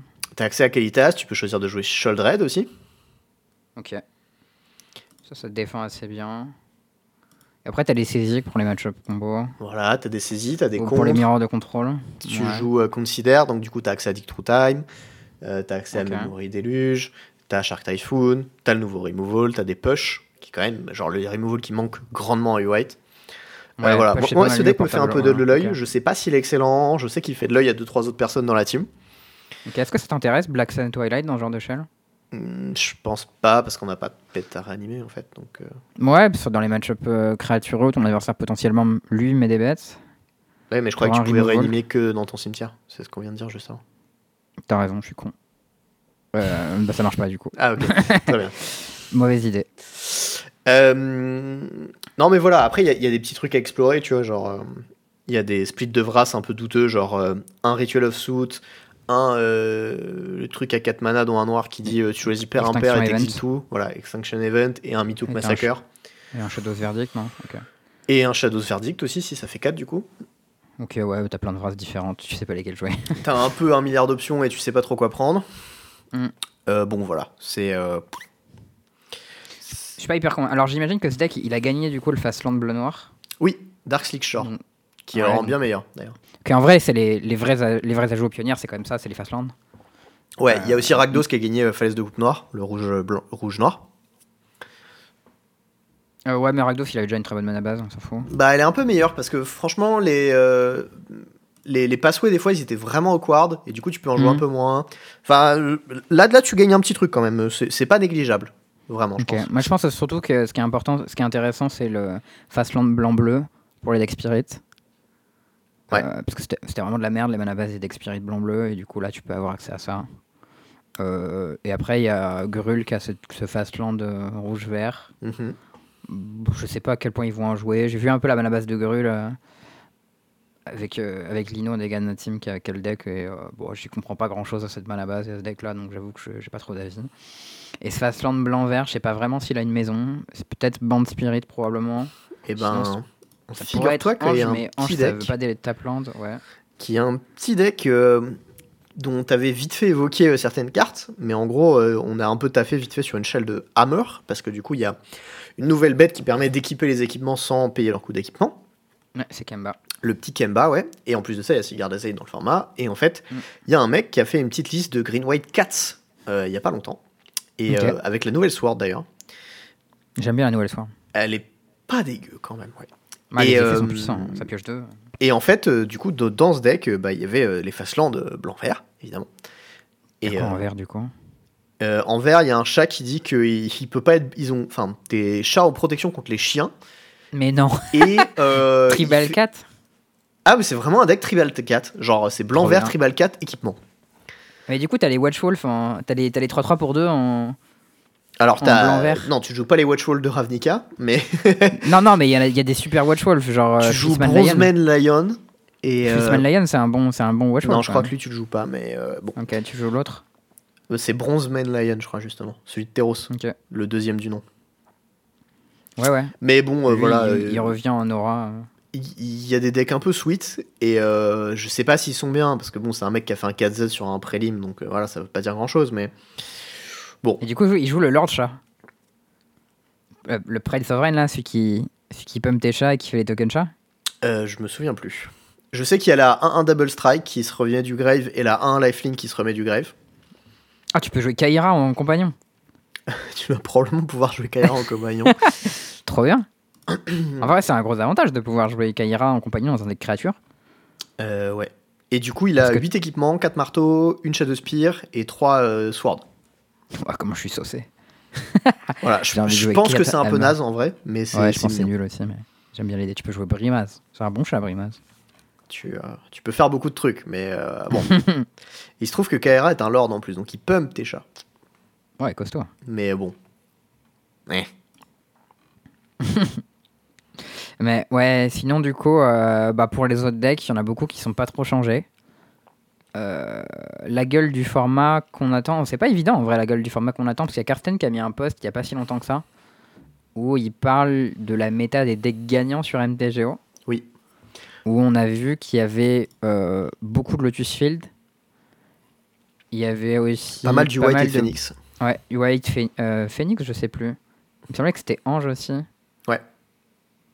C'était Monover Devotion, Lotus Field, c'est bon, j'ai le graphe sous les yeux. Euh, Rakdos Midrange, Blue White Control, Ange, Grul, Mono Blanc, Rakdosac, et ensuite Isa Phoenix, donc Phoenix assez bas finalement. Et après, euh, les decks de merde globalement. Tes decks de merde. Moi j'ai vu Enigmatic Fires, j'ai dit c'est bon, on est dans les decks de merde. Eh, écoute, euh, c'est euh, Mengu qui a top 8 un open avec ça, donc. euh, Ouais, c'est vrai, c'est vrai, c'est vrai. Mais bon, je pense que c'est quand même pas très bien ce deck. Mais... Ouais, du coup, c'est pas forcément évident de savoir euh, à quoi ça va ressembler. Intéressant de voir qu'on a quand même beaucoup de monover dévotion dans le Winners Metagame, alors que je pense qu'on en attendra moins qu'à Sofia. Je sais pas ce que t'en penses. Tu penses qu'il y en aura moins là dans le winner metagame qu'à Sofia Ou il y en aura moins à moins dans la salle. Je pense qu'il y en aura moins dans la salle à Philadelphie qu'il y en avait à Sofia. Ah euh, Ah oui, Sofia, putain, je comprenais pas pourquoi. À Sofia, le, le deck le plus représenté, c'était euh, c'était Monogreen. Ah, c'est sûr qu'il y en aura moins. Ouais. Euh, de combien Je ne sais pas. Mais il y en aura un peu moins, oui, c'est sûr. Je peux aller regarder vite fait sur Melee si on avait le, le spread de match-up. On a vu aussi que Rakdos, c'est quand même dans les decks, mais surtout la- l'anomalie, c'était beaucoup de Lotus Field en fait. Il y avait beaucoup de Lotus Field dans le winner metagame parce que ben. Il y avait pas mal de Phoenix et Lotus Field ça gagne bien contre Phoenix. Il y a une montée de Ange, de Ange sur NTGO et Ange ça se fait exploser par Lotus Field. Et voilà, il y a, a d'autres decks, même Blue c'est pas très bien contre Lotus Field. Enfin, il y a un positionnement qui est intéressant. Il faudra voir à quel point cette fois-ci ça va être important.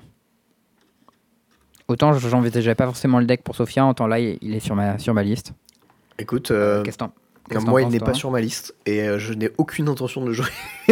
Ouais, mais est-ce que tu vas, tu vas réfléchir à- au positionnement de Lotus Field dans ton choix de deck ou tu vas dire qu'il y aura pas beaucoup de gens qui le joueront et c'est Osef? Bah, en fait, tu vois, en jouant Blue Black, j'ai l'impression d'être bien contre tout. Euh, genre au moins un petit 50-50, tu vois. Et peut-être Lotus Field ou avoir, tu vois, selon ce que tu me disais tout à l'heure, ou probablement t'es un peu derrière avec Blue Black. Euh, bon, moi, dans, dans les faits, je pense que ça va en vrai. Mais Dans les faits, je pense que t'es. Enfin, avec, Mono... avec Blue White, t'étais déjà pas mal derrière. Je pense qu'avec Blue Black, t'es vraiment derrière. ouais, mais typiquement, en fait, genre, moi, le, le gros feeling que j'avais, c'était que tu perdais jamais la game, hein, quasiment contre Lotus. Et que du coup, même si derrière t'étais un, un post-board, c'était un peu plus dur. Tu perdais pas la gamin avec quoi Avec Blue White? Ouais. Comment ça, comment, comment ça se passait? Bah, euh, veto. Mais veto, euh, ça veto un, un spell. Bah oui, mais il y en avait genre deux ou trois dans le deck, et il y avait euh, des hard counters à 4 mana, qui- enfin à 3 mana fois 4. Et du coup, bah en fait, euh, tu, tu, tu laissais un peu faire sa tambouille, et tous les trucs qui faisaient du card advantage, tu les contrais. Et du coup, tu contrais les Power Over the Pages, tu contrais euh, les ultimatums évidemment, et puis le reste, ben tu laissais un peu faire quoi. T'as joué des games contre Lotus ou c'était horrible J'en ai joué 3. 2. Ok. Et ça s'est passé comment? J'ai gagné 2-1 à chaque fois. Et genre à chaque fois la game 1 tu l'as gagné Ouais. Ok. Bah en fait, je Moi, pouvais je suis- tout slammer comme un abruti, genre des Teferi, je m'en battais les couilles parce que je savais qu'ils pouvaient pas interagir. Et du coup, ça te met dans une position qui est trop bien, quoi. Ok.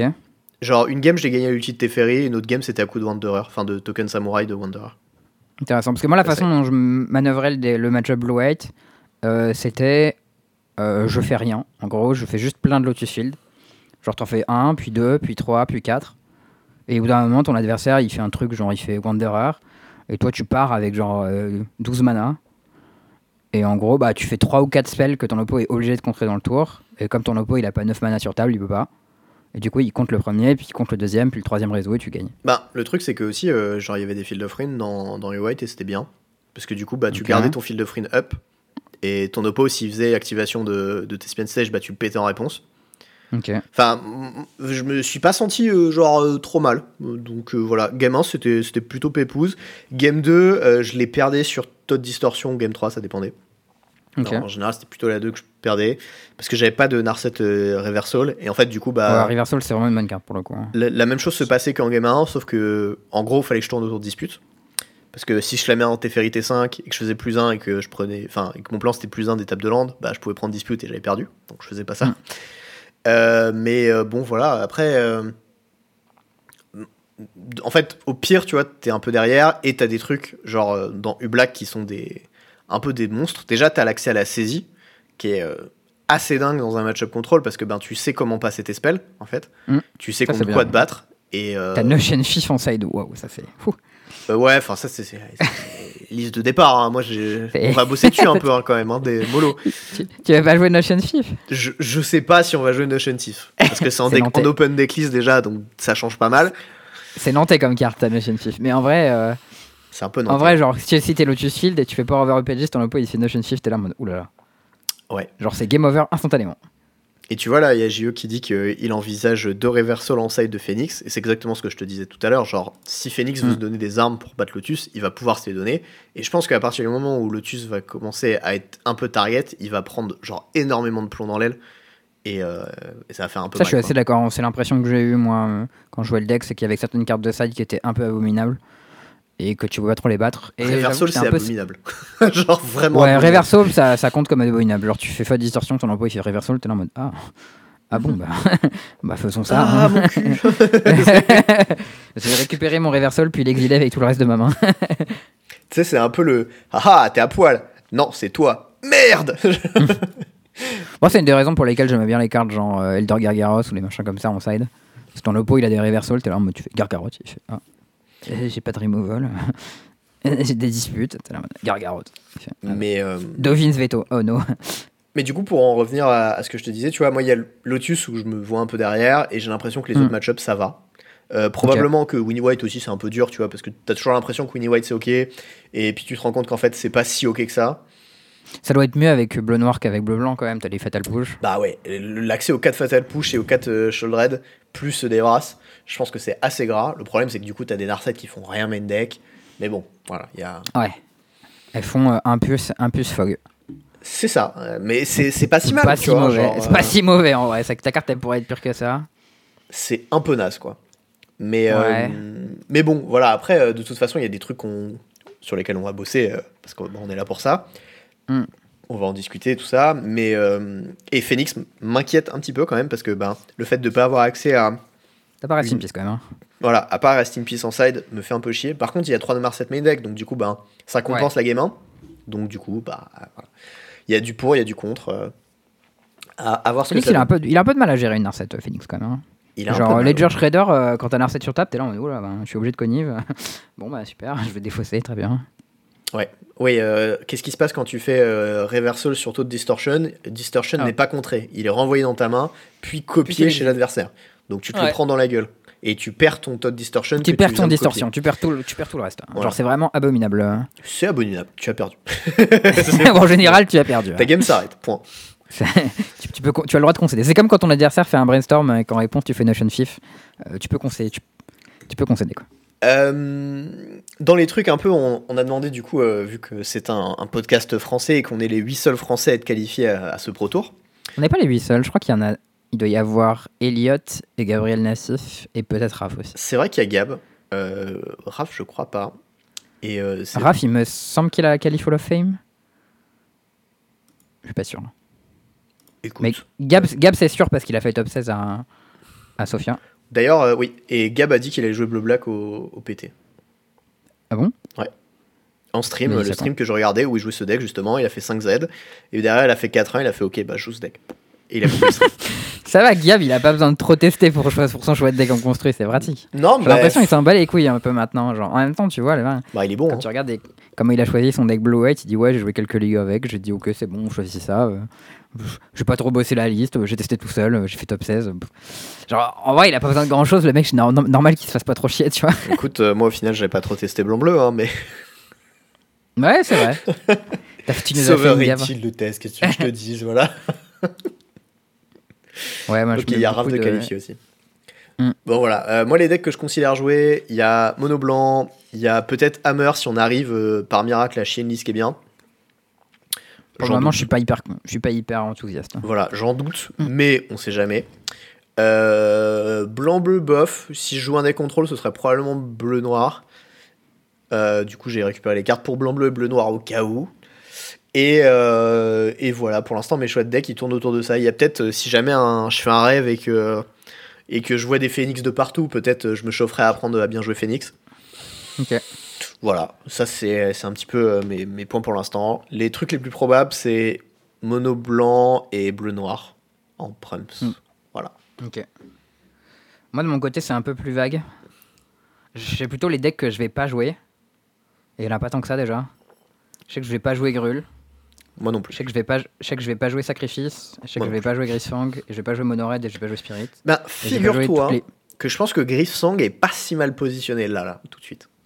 Voilà. Ouais Ça, c'est un truc, je l'ai considéré un peu, mais je me voyais pas jouer ce deck, du coup, je l'ai droppé. Je connais pas bien Mais les je de pense que c'est pas si Grisfang, mal. ATM. Voilà. Je sais pas, on m'a trop, on m'a trop dit que c'était pas assez bien pour que j'insiste sur le deck. Je, je connais pas bien son spread de match-up en vrai. Puis il est, il est hyper rigide ce deck, ça m'inspire pas de ouf quoi. C'est Pas vraiment beaucoup de rigide. place pour l'innovation. Mais tu peux jouer ton plan side avec les 4 wedding announcements, mec.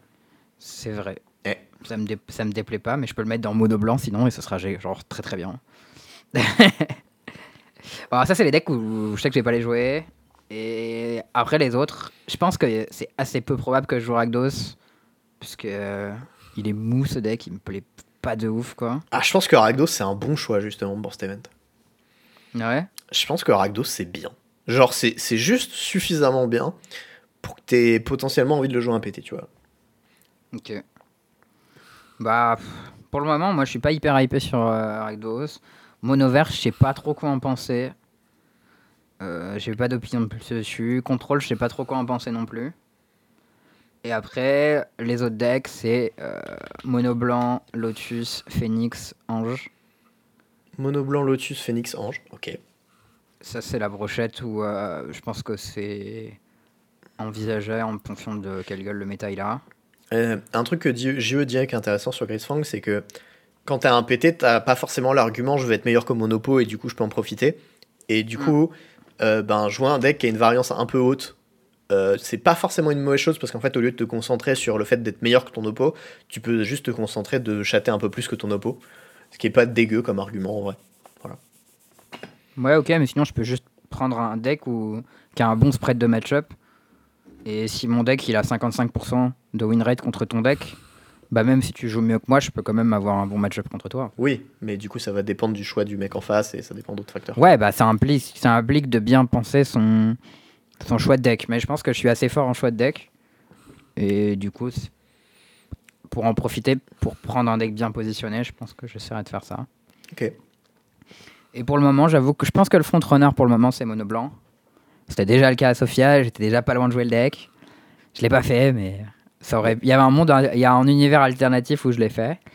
Euh, et là, il arrive encore euh, devant la liste. Je pense que Phoenix aussi m'intéresse, mais il faudra que je vois ce que ça faudra qu'on fasse des games, en tout cas avec Lotus Field. Lotus Field, j'avoue que j'ai perdu un peu confiance dans ce deck.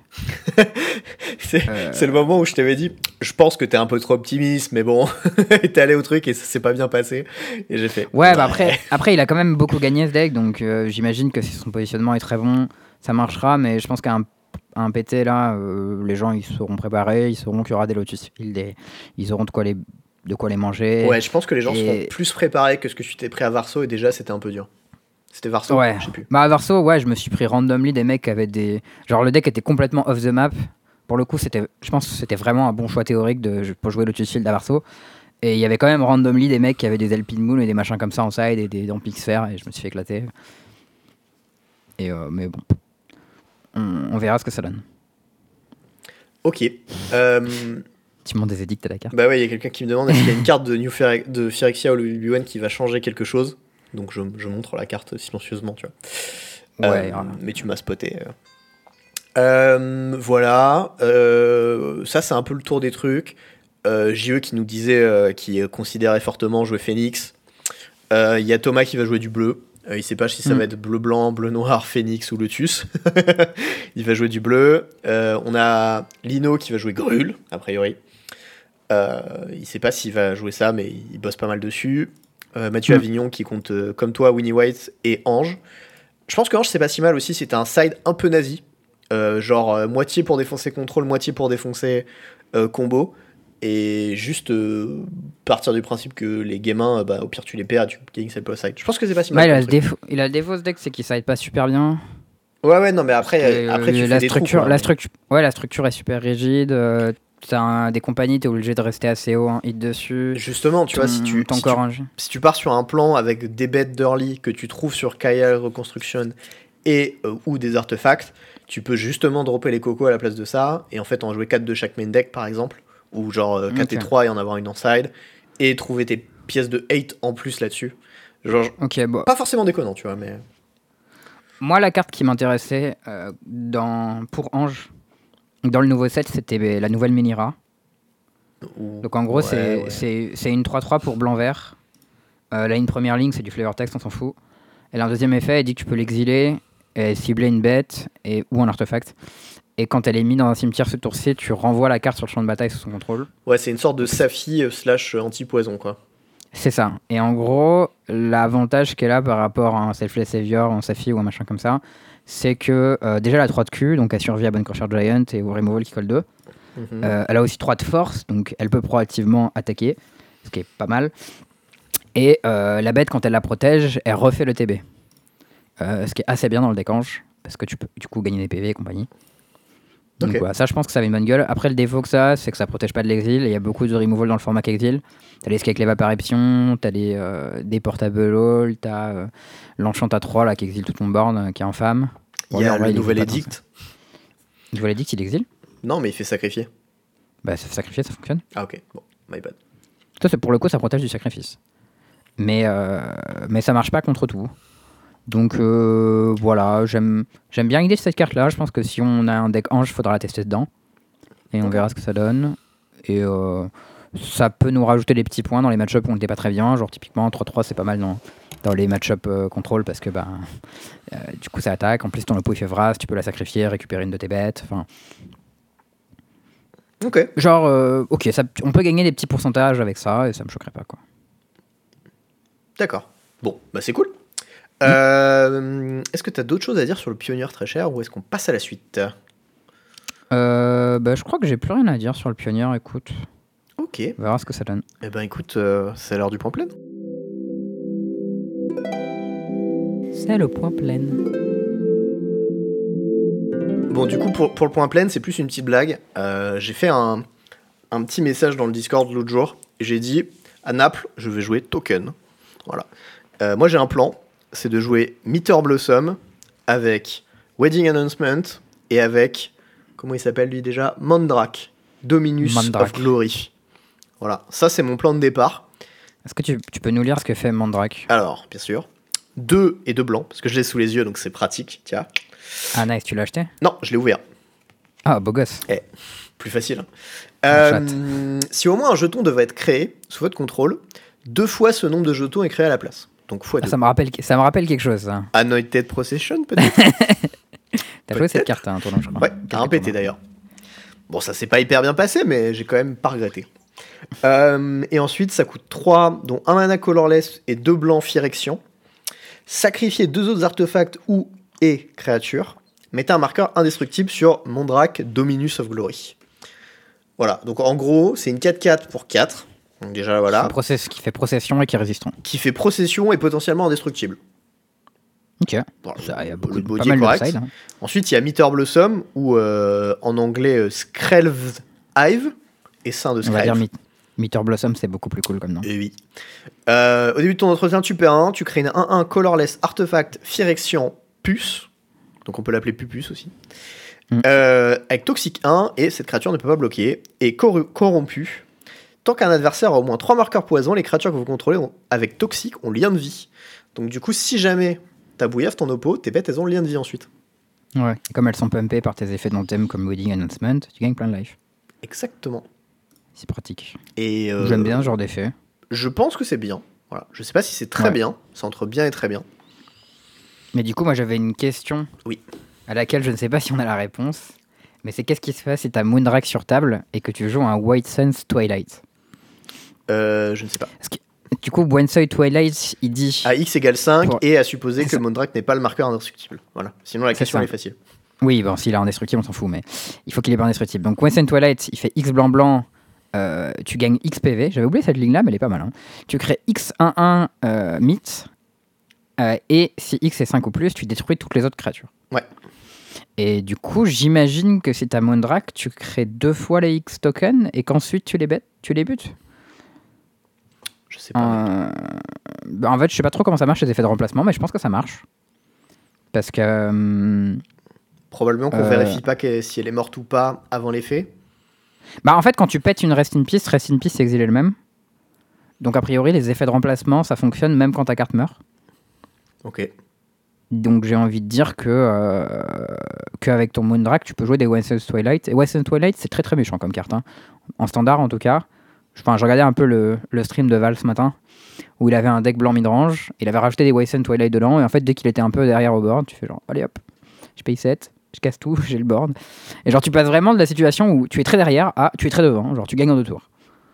C'est. euh, Et j'en ai acheté deux ce matin, peut y aller. On en prend deux, c'est jamais. Alors moi c'est plus euh, Skrelv Hive qui m'inquiète parce que genre le prix il a explosé sans raison. Ah ouais? Il est genre euh, j'ai voulu l'acheter quand il était à 4 balles et j'avais la flemme, j'ai fait ouais, c'est pas grave, je le ferai demain soir. Je suis arrivé demain soir, les premiers prix c'était genre 9 euros et j'ai fait quoi? Ah oui Et euh, Là, c'est premier prix 10 balles. Je sais pas, qui, je sais pas qui a fait quoi avec, mais. Et en fait, a priori, c'est qu'il y a certains shops qui sont pas le droit encore de vendre les cartes. Non, Et- c'est Shop WPN, ouais. C'est ça? Hmm. Et du coup, euh, a priori, à partir de vendredi, les prix vont redescendre parce que les, les particuliers ont le droit de vendre leurs cartes. Ouais. Voilà. Donc du coup, euh, et je me suis dit, mais qu'est-ce que c'est que cette merde Tu vois, genre, qu'est-ce qui se passe? Ouais, c'est pas normal. Rare, rare de standard qui sera pas joué dans un autre format. A priori, c'est euh, 4 balles max. Ouais, voilà. Je me suis dit, bon, je paye, je paye mon playset 25 balles à la limite, tu vois. Mais quand j'ai vu Ouais. que le playset, il était à 60 balles quasiment, j'ai fait non. On va se calmer quand même, tu vois. 60 balles, c'est ce que j'ai payé pour les Goldspan Dragon et c'était vraiment une arnaque. Genre- Ouais. Et c'était mythique, c'est dire, tu vois. Ouais, c'était une mythique et vraiment, ça, il jouait dans aucun format à part ça. Et peut-être c'est joué en, en EDH. Je sais pas si c'est le cas, ça doit encore avoir un peu de valeur et je dois pouvoir les vendre. Mais il y a marqué trésor dessus, donc je sais pas. Si jamais vous voulez acheter Les mon carré de les Goldspan dockside Dragon. extorsionnistes, alors du coup. euh, Franchement, si jamais vous voulez acheter mon carré de Goldspan Dragon, je vous le vends. hein. Il a été réédité en Jumpstart. En vrai, ça vaut de l'argent, hein, c'est genre 12 balles. Ça va, ça va. je m'en sors bien. Euh, Mais ouais, bon, Témit, euh, 10 balles. Non, j'ai dit bah non. Écoute, euh, on va attendre. Voilà, je suis Ça- pas pressé. De toute façon, je vais à Sofia. Au pire, je les achèterai là-bas. Ah, à Sofia, à Philly, La Philadelphie, ouais. Philadelphia. Euh, bon, voilà, ça c'était tout euh, pour, pour le petit truc. Moi, mon plan, c'est de jouer ça. J'espère que je vais y arriver. Je crois que ça marche pas mal aussi avec, avec le Super Emperor, là. Wandering Emperor, bien sûr. Et ça marche aussi Non. bien avec Lay Down Le nouveau. Arms.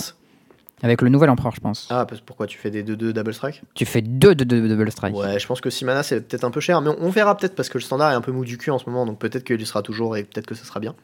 Et genre, si tu fais minus de, de empereur et que tu gardes juste ton Mandrake sur table, ton oppo il garde un truc sur table, bon, bon courage pour battre Mandrake plus empereur. Quoi. Ouais, à noter que c'est toi qui choisis les trucs que, que les deux joueurs gardent, je crois. Ouais, c'est comme euh, Tragique Arrogance. Ouais. Mais euh, non, moi, ce qui, ce qui, ce qui m'intéresse euh, surtout, c'est que euh, il y a Lay Down Arms en fait en mono blanc, qui est genre un mana, exile une bête, euh, son contrôleur gagne 3. Et en fait, tu peux exiler une bête qui a. Alors, je sais plus si c'est force, endurance ou CCM, je crois que c'est CCM, euh, qui est inférieur ou égal au nombre de plaines que tu contrôles. Euh, et du coup, si tu joues Ouais, mono blanc, bah, tu auras beaucoup de plaines, et du coup, c'est un mana spot removal gratos quasiment. Qui Ouais, est ouais, très, fort, et ça exile.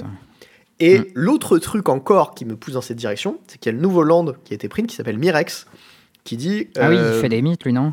Il fait exactement des mythes. euh, c'est, il fait du colorless. Il arrive d'étape. Le tour où il arrive en jeu, il fait du mana de la couleur de ton choix. Et pour 3 et tu l'engages, tu crées une mythe. Voilà, une pupus. Mm. Euh, ça, c'est très bien. Il y a aussi le nouveau removal qui s'appelle Ossifiction, qui est arrivé, qui enchante un terrain de base, qui exile un Ouais. planeswalker ou une créature quand il arrive. Ah, ça prend les Planeswalkers aussi. Oui.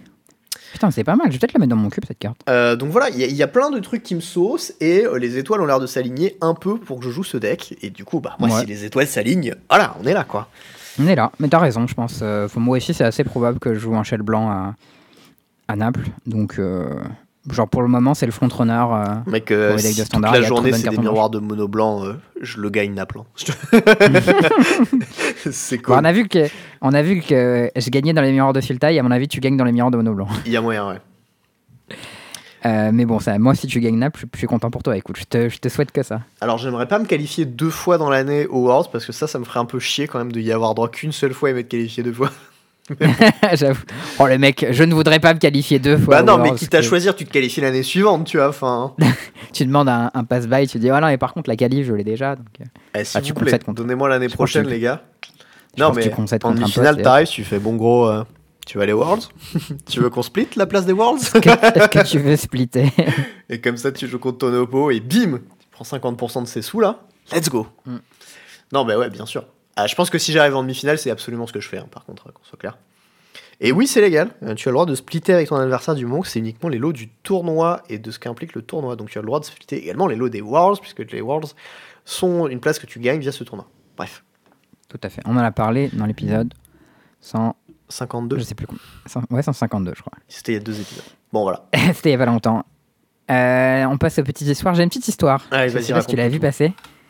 Elle est assez, euh, elle est assez rigolote. C'est un mec qui a eu ça. euh, c'était aux US, je crois que c'était Ah au oui. Energy. Je l'ai lu. Euh, Energy euh, 20K euh, machin. Bon, c'était un gros tournoi aux US euh, en, en sealed. Il dit, euh, il dit voilà, bon, le mec il joue un sealed, euh, il a buildé son deck, euh, le deck est pas mal, on va voir ce qui se passe. Rondin, son adversaire, il arrive deux minutes en, en retard. Pas de game loss, l'adversaire donne deux minutes de plus, ok. Euh, whatever, bon, ça bizarre, mais. euh, Bon, deux minutes, normalement, c'est ok, c'est en dessous des 5, non C'est pas ça Non. C'est en dessous des une minute. Ah, bon. En dessous des 1 minute, c'est warning, et normalement, c'est game loss au-dessus. Mais bon, bref. Euh, le mec, le mec euh, se présente, normal, serre la main, il a pas de playmat, pas de sleeve. il coupe pas son deck. De- Lui, il coupe l'autre et tout. Euh, le mec, il prend des dés, il en- et le gars, il met deux cartes face down et lui dit Trouve la créature. Lui, dit euh, Sinon, euh, juste on lance des dés. Et le mec, il dit Non, trouve la créature. Le mec, il dit Bah non, il sort ses dés, il dit euh, roll, c'est bien. Et le mec, il dit Non, bonne journée. Et il se casse. Le mec n'a pas dit- de tapis, pas de sleeve. C'est ça qui m'a le plus choqué en fait. Mais Il a pas de tapis, pas de sleeve. pas de tapis, d'accord, Son- mais pas de sleeve, putain. Pas de tapis, pas de sleeve. Et son toss, c'est je mets deux cartes face cachée, trouve la créature. Ah, mais c'est un sealed. D'accord, ok. C'est un shield, ouais, mais bon. Et, et- et du coup, bon, le mec, il, il lui dit bah non, je prends pas ton toss bizarre. Et le mec, il se barre. Ouais. ben, écoute, moi je vois ça d'un air très suspicieux et je supposerais très fortement que mon adversaire était un tricheur, mais. Ouais, bah clairement, c'était un peu le truc. C'est genre euh, 100%, il y avait pas de créature euh, dans, dans ces deux cartes. Mais il y a, y a, je crois que le, le tweet qui m'a le plus fait marrer, c'était euh, un mec. Enfin, la réponse euh, qui m'a le plus fait marrer, c'est un mec qui dit euh, le gars, il y a un Tchad et, et il a mis deux créatures en dessous. Ce serait très drôle, mais je ne pense pas. Euh, ouais, ok, ok, non, pas mal, pas mal. Euh, moi j'ai une petite Ouais. anecdote. Euh, je suis allé euh, faire de l'escalade, du coup, euh, ce week-end. Ah, c'est cool. Tu m'as pas prévenu. Moi, je serais bienvenu avec toi. Tu vois, la prochaine fois, préviens. Alors, c'était à 10h du matin qu'on y allait, mais Ok, me préviens pas. tu vois. 10h Non, là-bas, vrai. hein, mais. En vrai, 10h du mat, c'est l'heure où mon réveil est actuellement. donc, Eh, euh, bah, j'aurais été voilà, réveillé. voilà. Donc il fallait que tu te lèves au moins une heure et demie avant parce que c'était au sud de Paris. Tu vois, ça faisait beaucoup. Bon, bref. euh, mais puis c'est surtout, euh, genre, ça s'est fait la veille au soir. Et bon, voilà. Et, euh, et du coup, j'y suis allé. bon, difficulté 1 et difficulté 2, ça passe. C'était C'était jaune et vert? jaune et vert, ouais, c'est ça. Exactement.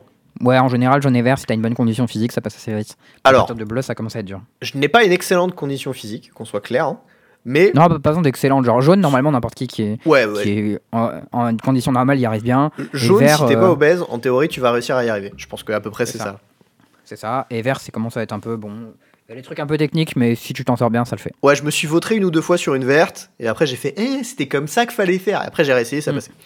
Euh, on est resté genre une bonne heure trente, et on a dû en faire. je- on était du coup avec euh, un pote à moi, un autre pote à moi et sa copine. Mm. Euh, sa copine nous a fumé. Euh, Les gens qui sont forts à l'escalade, c'est hyper impressionnant. Elle est. Non, non, mais. Enfin, genre, elle faisait des bleus, tu vois, mais presque tranquille. C'est bleu, c'était Ouais. au-dessus de vert. Et genre, Pierrot arrivait, euh, donc mon autre pote, arrivait à passer des bleus, donc à peu près à la suivre.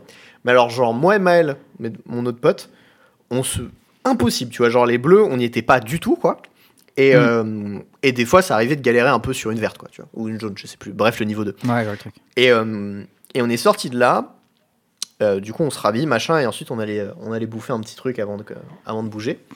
Et, euh, et en fait, en montant les escaliers pour sortir de la salle, j'étais en galère. Genre, Ouais, ça fait mal, hein. c'est douloureux j'avais les l'escalade. hein. cuisses, elles suivaient plus, tu vois. Mais normalement, le plus drôle, c'est que c'est que c'est assez agressif sur le bout des doigts. Quand t'as pas l'habitude, ça tire. En fait, il y a plusieurs endroits où ça tire l'escalade, c'est le bout des doigts et le- les avant-bras là. Exactement. Ici, là, c'est méga. En fait, c'est des muscles que t'as pas du tout l'habitude de- d'utiliser euh, autrement qu'à l'escalade, parce que c'est la poigne quand tu serres quelque chose de très fort. que Exactement T'as ça. assez peu besoin de faire. donc Mais c'était normalement- pas dans l'heure, ça. C'était le lendemain. Non, c'est après. C'est le lendemain. T'as les courbatures de bâtard. Le normalement. lendemain matin, je me suis levé et j'ai voulu prendre mon tel. et il est tombé. Et j'ai fait T'es quoi en mode, oh. Mais moi, à une époque, tu sais, quand je J'avais si rentrais, mal. je rentrais de l'escalade, il y avait ça là, il me dit, Ah, viens, on fait une game. Et je me rendais compte que je pouvais pas shuffle mon deck tellement j'avais mal aux doigts. Ouais, ouais. Parce que les sleeves copains et tout, ça me défonçait. Mais ouais, mais moi, l'escalade, pour le coup, mon niveau, c'est euh, je- bleu, j'arrive en général quasi tout. Et des fois, de temps en temps, des rouges. Et quand j'étais au top de mon niveau, je pouvais faire pas mal de rouges. Mais là, ça fait un moment que j'arrive plus trop. Mais quand j'y suis allé avec, euh, avec Marin, donc Arias, lui, il est pas mal plus fort que moi. Et il avait encore un, quasiment un niveau entier au-dessus de moi, voire plus. Pas mal. Genre lui, il faisait propre les rouges et des fois un peu les noirs, tu vois. Et, euh, et c'est assez impressionnant parce qu'en plus, Marin, il est pas très grand.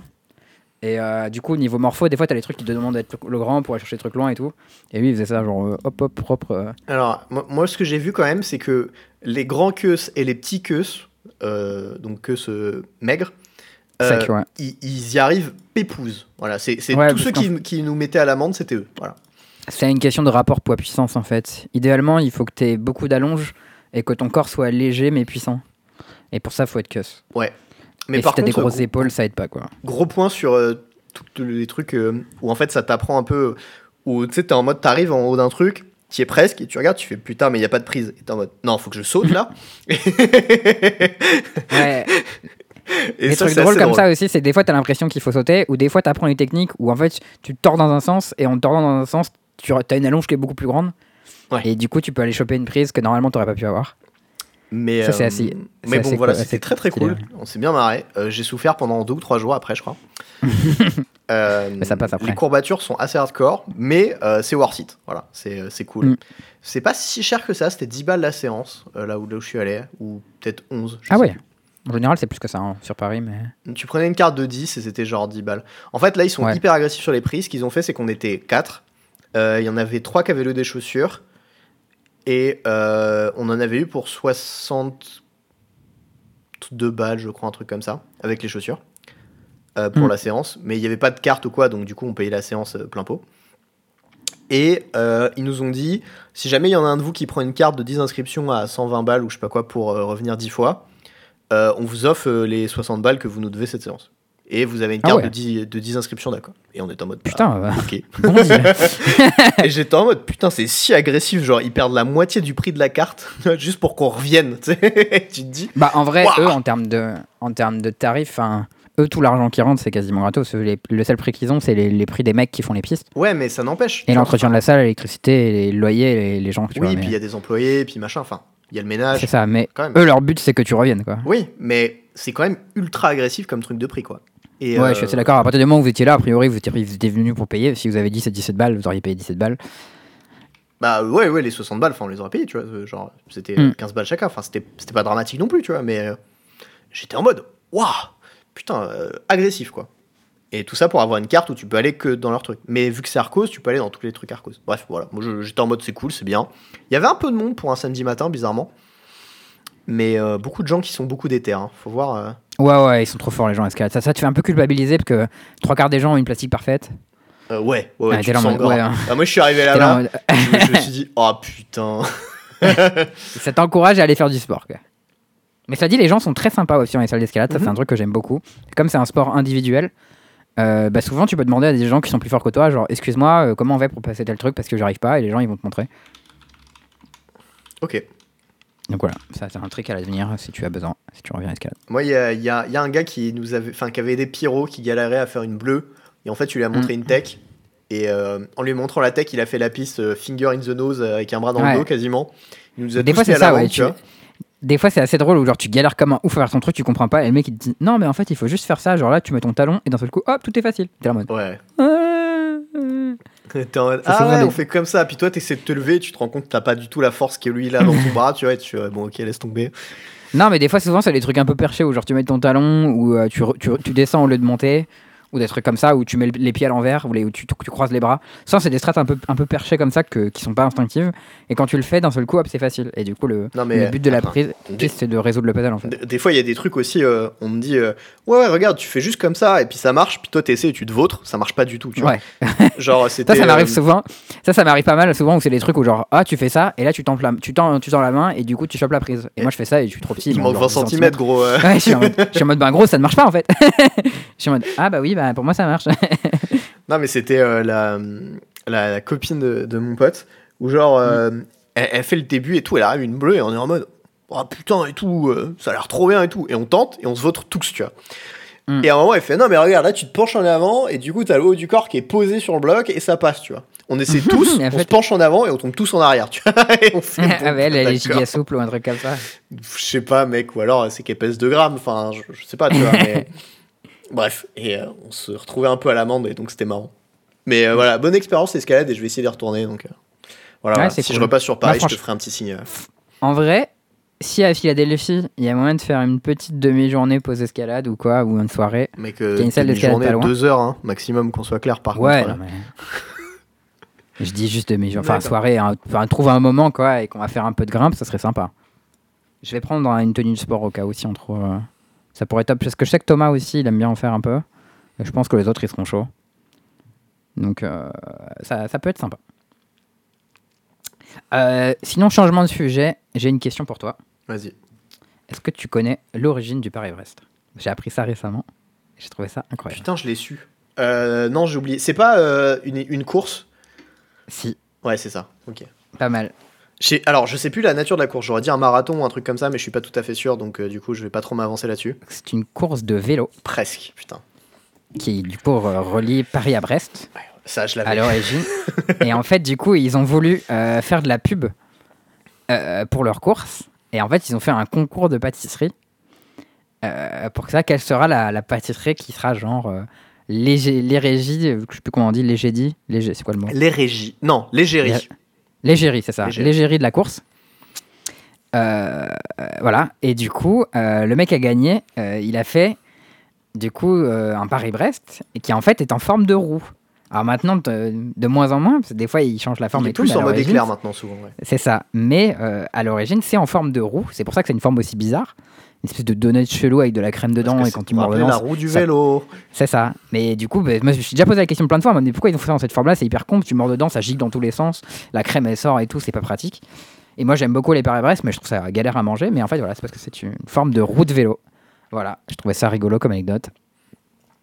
Je voulais te partager ça. Euh, si vous voulez un, un Paris-Brest, moi le meilleur que j'ai, enfin un des meilleurs que j'ai mangé, qui était pas euh, genre d'une boulangerie de, de trucs euh, presque d'auteur, de chef ou je sais pas quoi. Mm. Euh, C'était le Paris-Brest de Nours. Donc Nours, Nours. Et il était vraiment excellent. Voilà, je vous conseille. C'est une était- ville, Nours Ou c'est un vendeur Non, c'est un pâtissier dans. Paris. avec un petit ours, je crois, comme euh, égérie, justement. Et, Ah. euh, et euh, en fait, dedans, il y a une espèce de praline à la noisette avec des noisettes entières. Et il n'est pas excessivement Ouh, ça sucré. Et a l'air euh, chambé, ça. il était incroyable. Donc voilà, si vous kiffez. Moi, j'ai un peu de mal, justement, parce que je trouve ça excessivement écœurant, en fait, le Paris-Brest. C'est un peu fat, ouais. Il y a quand même beaucoup de crème. Ouais, mais là, je trouvais ça fat, mais bon, tu vois. Et d'habitude, je trouve ça fat et un peu étouffe chrétien. Et j'aime pas trop, Ouais. trop. Ah, souvent, tu un entier, c'est trop en fait. Tu prends la moitié, tu manges le Voilà. l'autre moitié le lendemain. Quoi. Donc euh, voilà, si vous voulez une petite adresse comme ça, c'est cadeau. Ils font des très bons flancs aussi si vous êtes fan de flancs, mais bon, ça. Moi, j'aime pas les flancs. moi, moi non plus, pas trop, mais euh, c'est un des flancs que j'ai bien aimé. Ils font beaucoup de bons gâteaux, donc euh, c'est un peu plus cher qu'une pâtisserie classique, mais c'est beaucoup moins cher que les pâtisseries très chères. Donc euh, voilà, après. Enfin, entre les deux. voilà, c'est un haut de gamme très bien. Ok, ma dernière petite anecdote. Si vous, si vous n'étiez pas attentif au podcast depuis quelques épisodes, vous ne le savez pas, mais normalement la majorité d'entre vous le savent. Je suis fan de StarCraft 2 et en ce moment il y a les UM Katowice. C'est les championnats du monde. Euh, nous avons un Français en lice, le bon Clem. Euh, voilà, parmi les euh, 4 x 6, 30, 24, je ne sais pas compter, 24 joueurs. Euh, donc il y a assez peu de chances de le voir, mais l'année dernière il avait fait top 8, je crois, top 8 ou top 16. Euh, il avait fait un run qui était pas incroyable, mais pas mauvais non plus. Cette année, on espère qu'il fasse mieux. Euh, il jouait ses deux premiers matchs aujourd'hui. Ça a commencé pas incroyable parce qu'il est dans une poule de 6. Euh, et il a perdu contre le joueur qui était le moins fort de la poule. Euh, qui était donc Time, joueur chinois. Qui est renommé en Oliveira maintenant. Donc, on est un peu inquiet pour lui. Parce que après, il va lui rester, il va lui rester les Coréens à jouer, quoi. il, y a, euh, il y a des joueurs très très forts euh, dans son groupe derrière et on est un peu inquiet sur euh, ce qui va y arriver, mais avec un peu d'espoir, sur les groupes de 6, il y en a 3 qui passent. Donc euh, il peut passer potentiellement en troisième position et euh, du coup derrière, on passe de 24 joueurs à 12 et il y a un double bracket, je crois. Avec euh, les, les deux premiers, ils sont dans le bracket du haut et le troisième est dans le, bra- dans le loser bracket direct. Tout n'est pas C'est assez bien foutu. quoi. Ouais, c'est assez bien foutu comme, comme structure. J'aimerais bien qu'on ait des trucs comme ça un peu à Magic.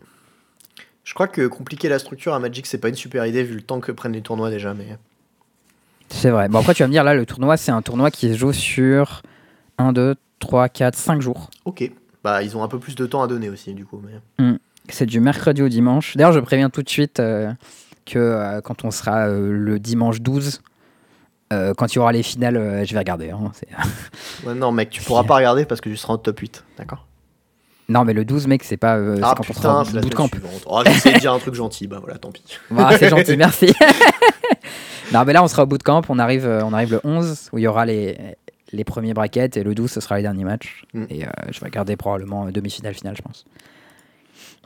Bah, écoute, Donc euh, voilà. Je vous encourage. Voilà, si vous avez envie de regarder du StarCraft, il y a eu un patch très récemment, juste avant le tournoi, ce qui n'était pas attendu depuis très longtemps. Et du coup, ça a un peu secoué la méta. Il y aura du beau jeu. Et en plus, le cast français est de très bonne qualité. C'est chez Comeback TV, euh, qui sont les successeurs de O-Gaming TV. Euh, C'était les pionniers de l'e-sport en France finalement. Euh, voilà, au gaming StarCraft, même au gaming TV de manière générale, ça s'est un peu effondré euh, parce que le, le truc marchait plus. Et, et Comeback a repris la relève pour ce qu'était StarCraft 2 et c'est tout à fait quali, donc allez voir ça. Voilà, c'était hein. mon J'aime petit moment. Aussi, ils font des petits raps stylés une fois par an, Fonka. Et, ouais, et qui d'ailleurs Funky avec Coca. Et Coca, c'est ça. Euh, voilà. N'hésitez pas à aller mater ça, c'est très cool. Et puis en plus, euh, en plus bon, Et en plus, euh, Funky il kiffe. Magic. J'avais vu aussi euh, faire des petits, des petits trucs de Magic. Ouais, parce qu'en fait, Funka, c'est le pote d'enfance de Bruno Wafotapa. Ah oui, mais tu savais que. bah, on en a déjà parlé, genre Bruno Wafotapa, il est. son pseudo, je sais plus ce que c'était. C'est Kenzie. Kenzie, voilà. Il Et, était euh, pro à StarCraft au tout début. Et il y a un pote euh, Enfin, il de était Paris, France. euh, il s'appelle Pierre Bousquet, qui, euh, lui, son pseudo, c'était QWERTY. Et euh, Ouais. ils jouaient ensemble, en fait, à l'époque, à StarCraft 1, je crois. Ouais, Euh, bah, StarCraft 2 aussi au début du jeu. Peut-être au début, ouais. Et euh, maintenant, Mais il bosse c'était pour les mecs qui Logitech, d'ailleurs. Ok. Enfin, à l'époque. Je sais plus si c'est toujours le cas. Mais... mais bon, voilà. Le monde était petit et c'était assez marrant. Mm. Euh, bon, bah écoutez, c'était tout pour cet épisode. Euh, nous, on a euh, des, euh, plein de bordel de trucs, de machins à préparer pour les US. Parce que Ouais, bon, moi j'ai préparé pas mal de trucs, mais il faut encore que j'en prépare un petit peu. T'es déjà allé aux US, toi, en fait? Jamais. Ce sera la première fois euh, sur le. Ah, pas sur le continent américain, parce que je suis déjà allé au Canada. Mais la première fois sur, euh, sur le territoire des États-Unis. Est-ce que je- tu as je déjà m'inquiète pas passé trop les parce que je suis customs blanc. américaines? Jamais, mais comme je suis blanc, je m'inquiète pas trop. Ah mec, c'est vraiment le moment le plus détestable où tu te fais parler comme une sympa. merde Ah, que tu n'as absolument rien le droit de dire. Ils vont me demander si je suis venu pour euh, être un terroriste et détruire leur pays. Ouais, fais pas de blagues, Et- ils prennent très mal les blagues, ils ont pas non, de non, non, je vais pas faire de blagues. On m'a déjà. J'ai déjà lu pas mal de trucs sur des gens qui faisaient des blagues et qui se retrouvaient Non. 48 heures en garde à vue. Genre, euh, je... je vais passer mon tour là-dessus. Non, non, euh, pas, pas drôle du tout. Puis en plus, euh, maintenant, enfin, genre les législations euh, sur le sol américain, elles sont d'autant plus dégueulasses qu'avant. C'est-à-dire Mm. que maintenant, s'ils décident, ils peuvent, tu es obligé, enfin, si tu refuses, en fait, tu fais demi-tour, euh, de déverrouiller ton téléphone et de leur donner accès. Et ils vont foutre euh, une petite application qui va euh, toutes les données de ton téléphone. Sérieux? Et euh, bah, déjà, si tu refuses, ils te dégagent. Et en plus de ça, si jamais.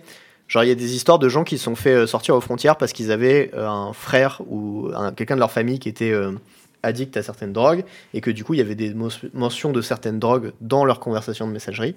Et que vu que bah, c'était dans une langue étrangère et qu'ils avaient un peu la flemme de traduire, par défaut, ils ont viré tueur. Il y a des trucs vraiment sympas. En ce moment, les Ça US, ça c'est un Ça pays fait plaisir les États-Unis. hein. Génial. Voilà, j'avais pas du tout envie d'y aller, mais bon, c'est le proto, donc on y va parce que voilà. Mm. Je hais ce pays. Non, c'est pas vrai. Je l'aime pas. Je l'aime pas. Bah écoute, euh, moi je suis hypé d'aller aux US pour la première fois, même si Philadelphie apparemment ça craint un peu comme ville. Euh, c'est mieux que rien, écoute. euh, je fais mes vacances aux US payées par Wizard, moi je prends. Moi, j'ai vu euh, Don't Get Shot, un mec qui disait qu'il allait faire un pro-tour à Philly et à Philadelphie avec ses potes lui ont dit euh, Ok, well, don't get shot. Voilà, Super voilà. Bonne ambiance. Donc bon, on espère que tout se passera bien, qu'il nous arrivera rien, qu'on aura un petit supermarché pour acheter des produits frais et cuisiner un peu, et pas manger comme des gros sacs, qu'on va gagner. On va manger au moins une fois des giga burgers de Philadelphie, c'est quand même obligé. C'est les Phillies Cheesesteak. Je je J'ai trouvé l'adresse, mec, pour les bouffer, ces trucs. Alors, euh, attends. Mais c'est ça la spécialité du coin, c'est euh, le Phillies Cheese Steak, pas le burger. Mais bon, voilà, après, euh, après voilà. Euh, bon, bah des bisous tout le monde. On espère que vous nous suivrez à la télé et que vous nous verrez dans les autres tables en train de défoncer du pro player. Ouais, Et, euh, et puis on vous fait des bisous. Ciao tout le monde. à plus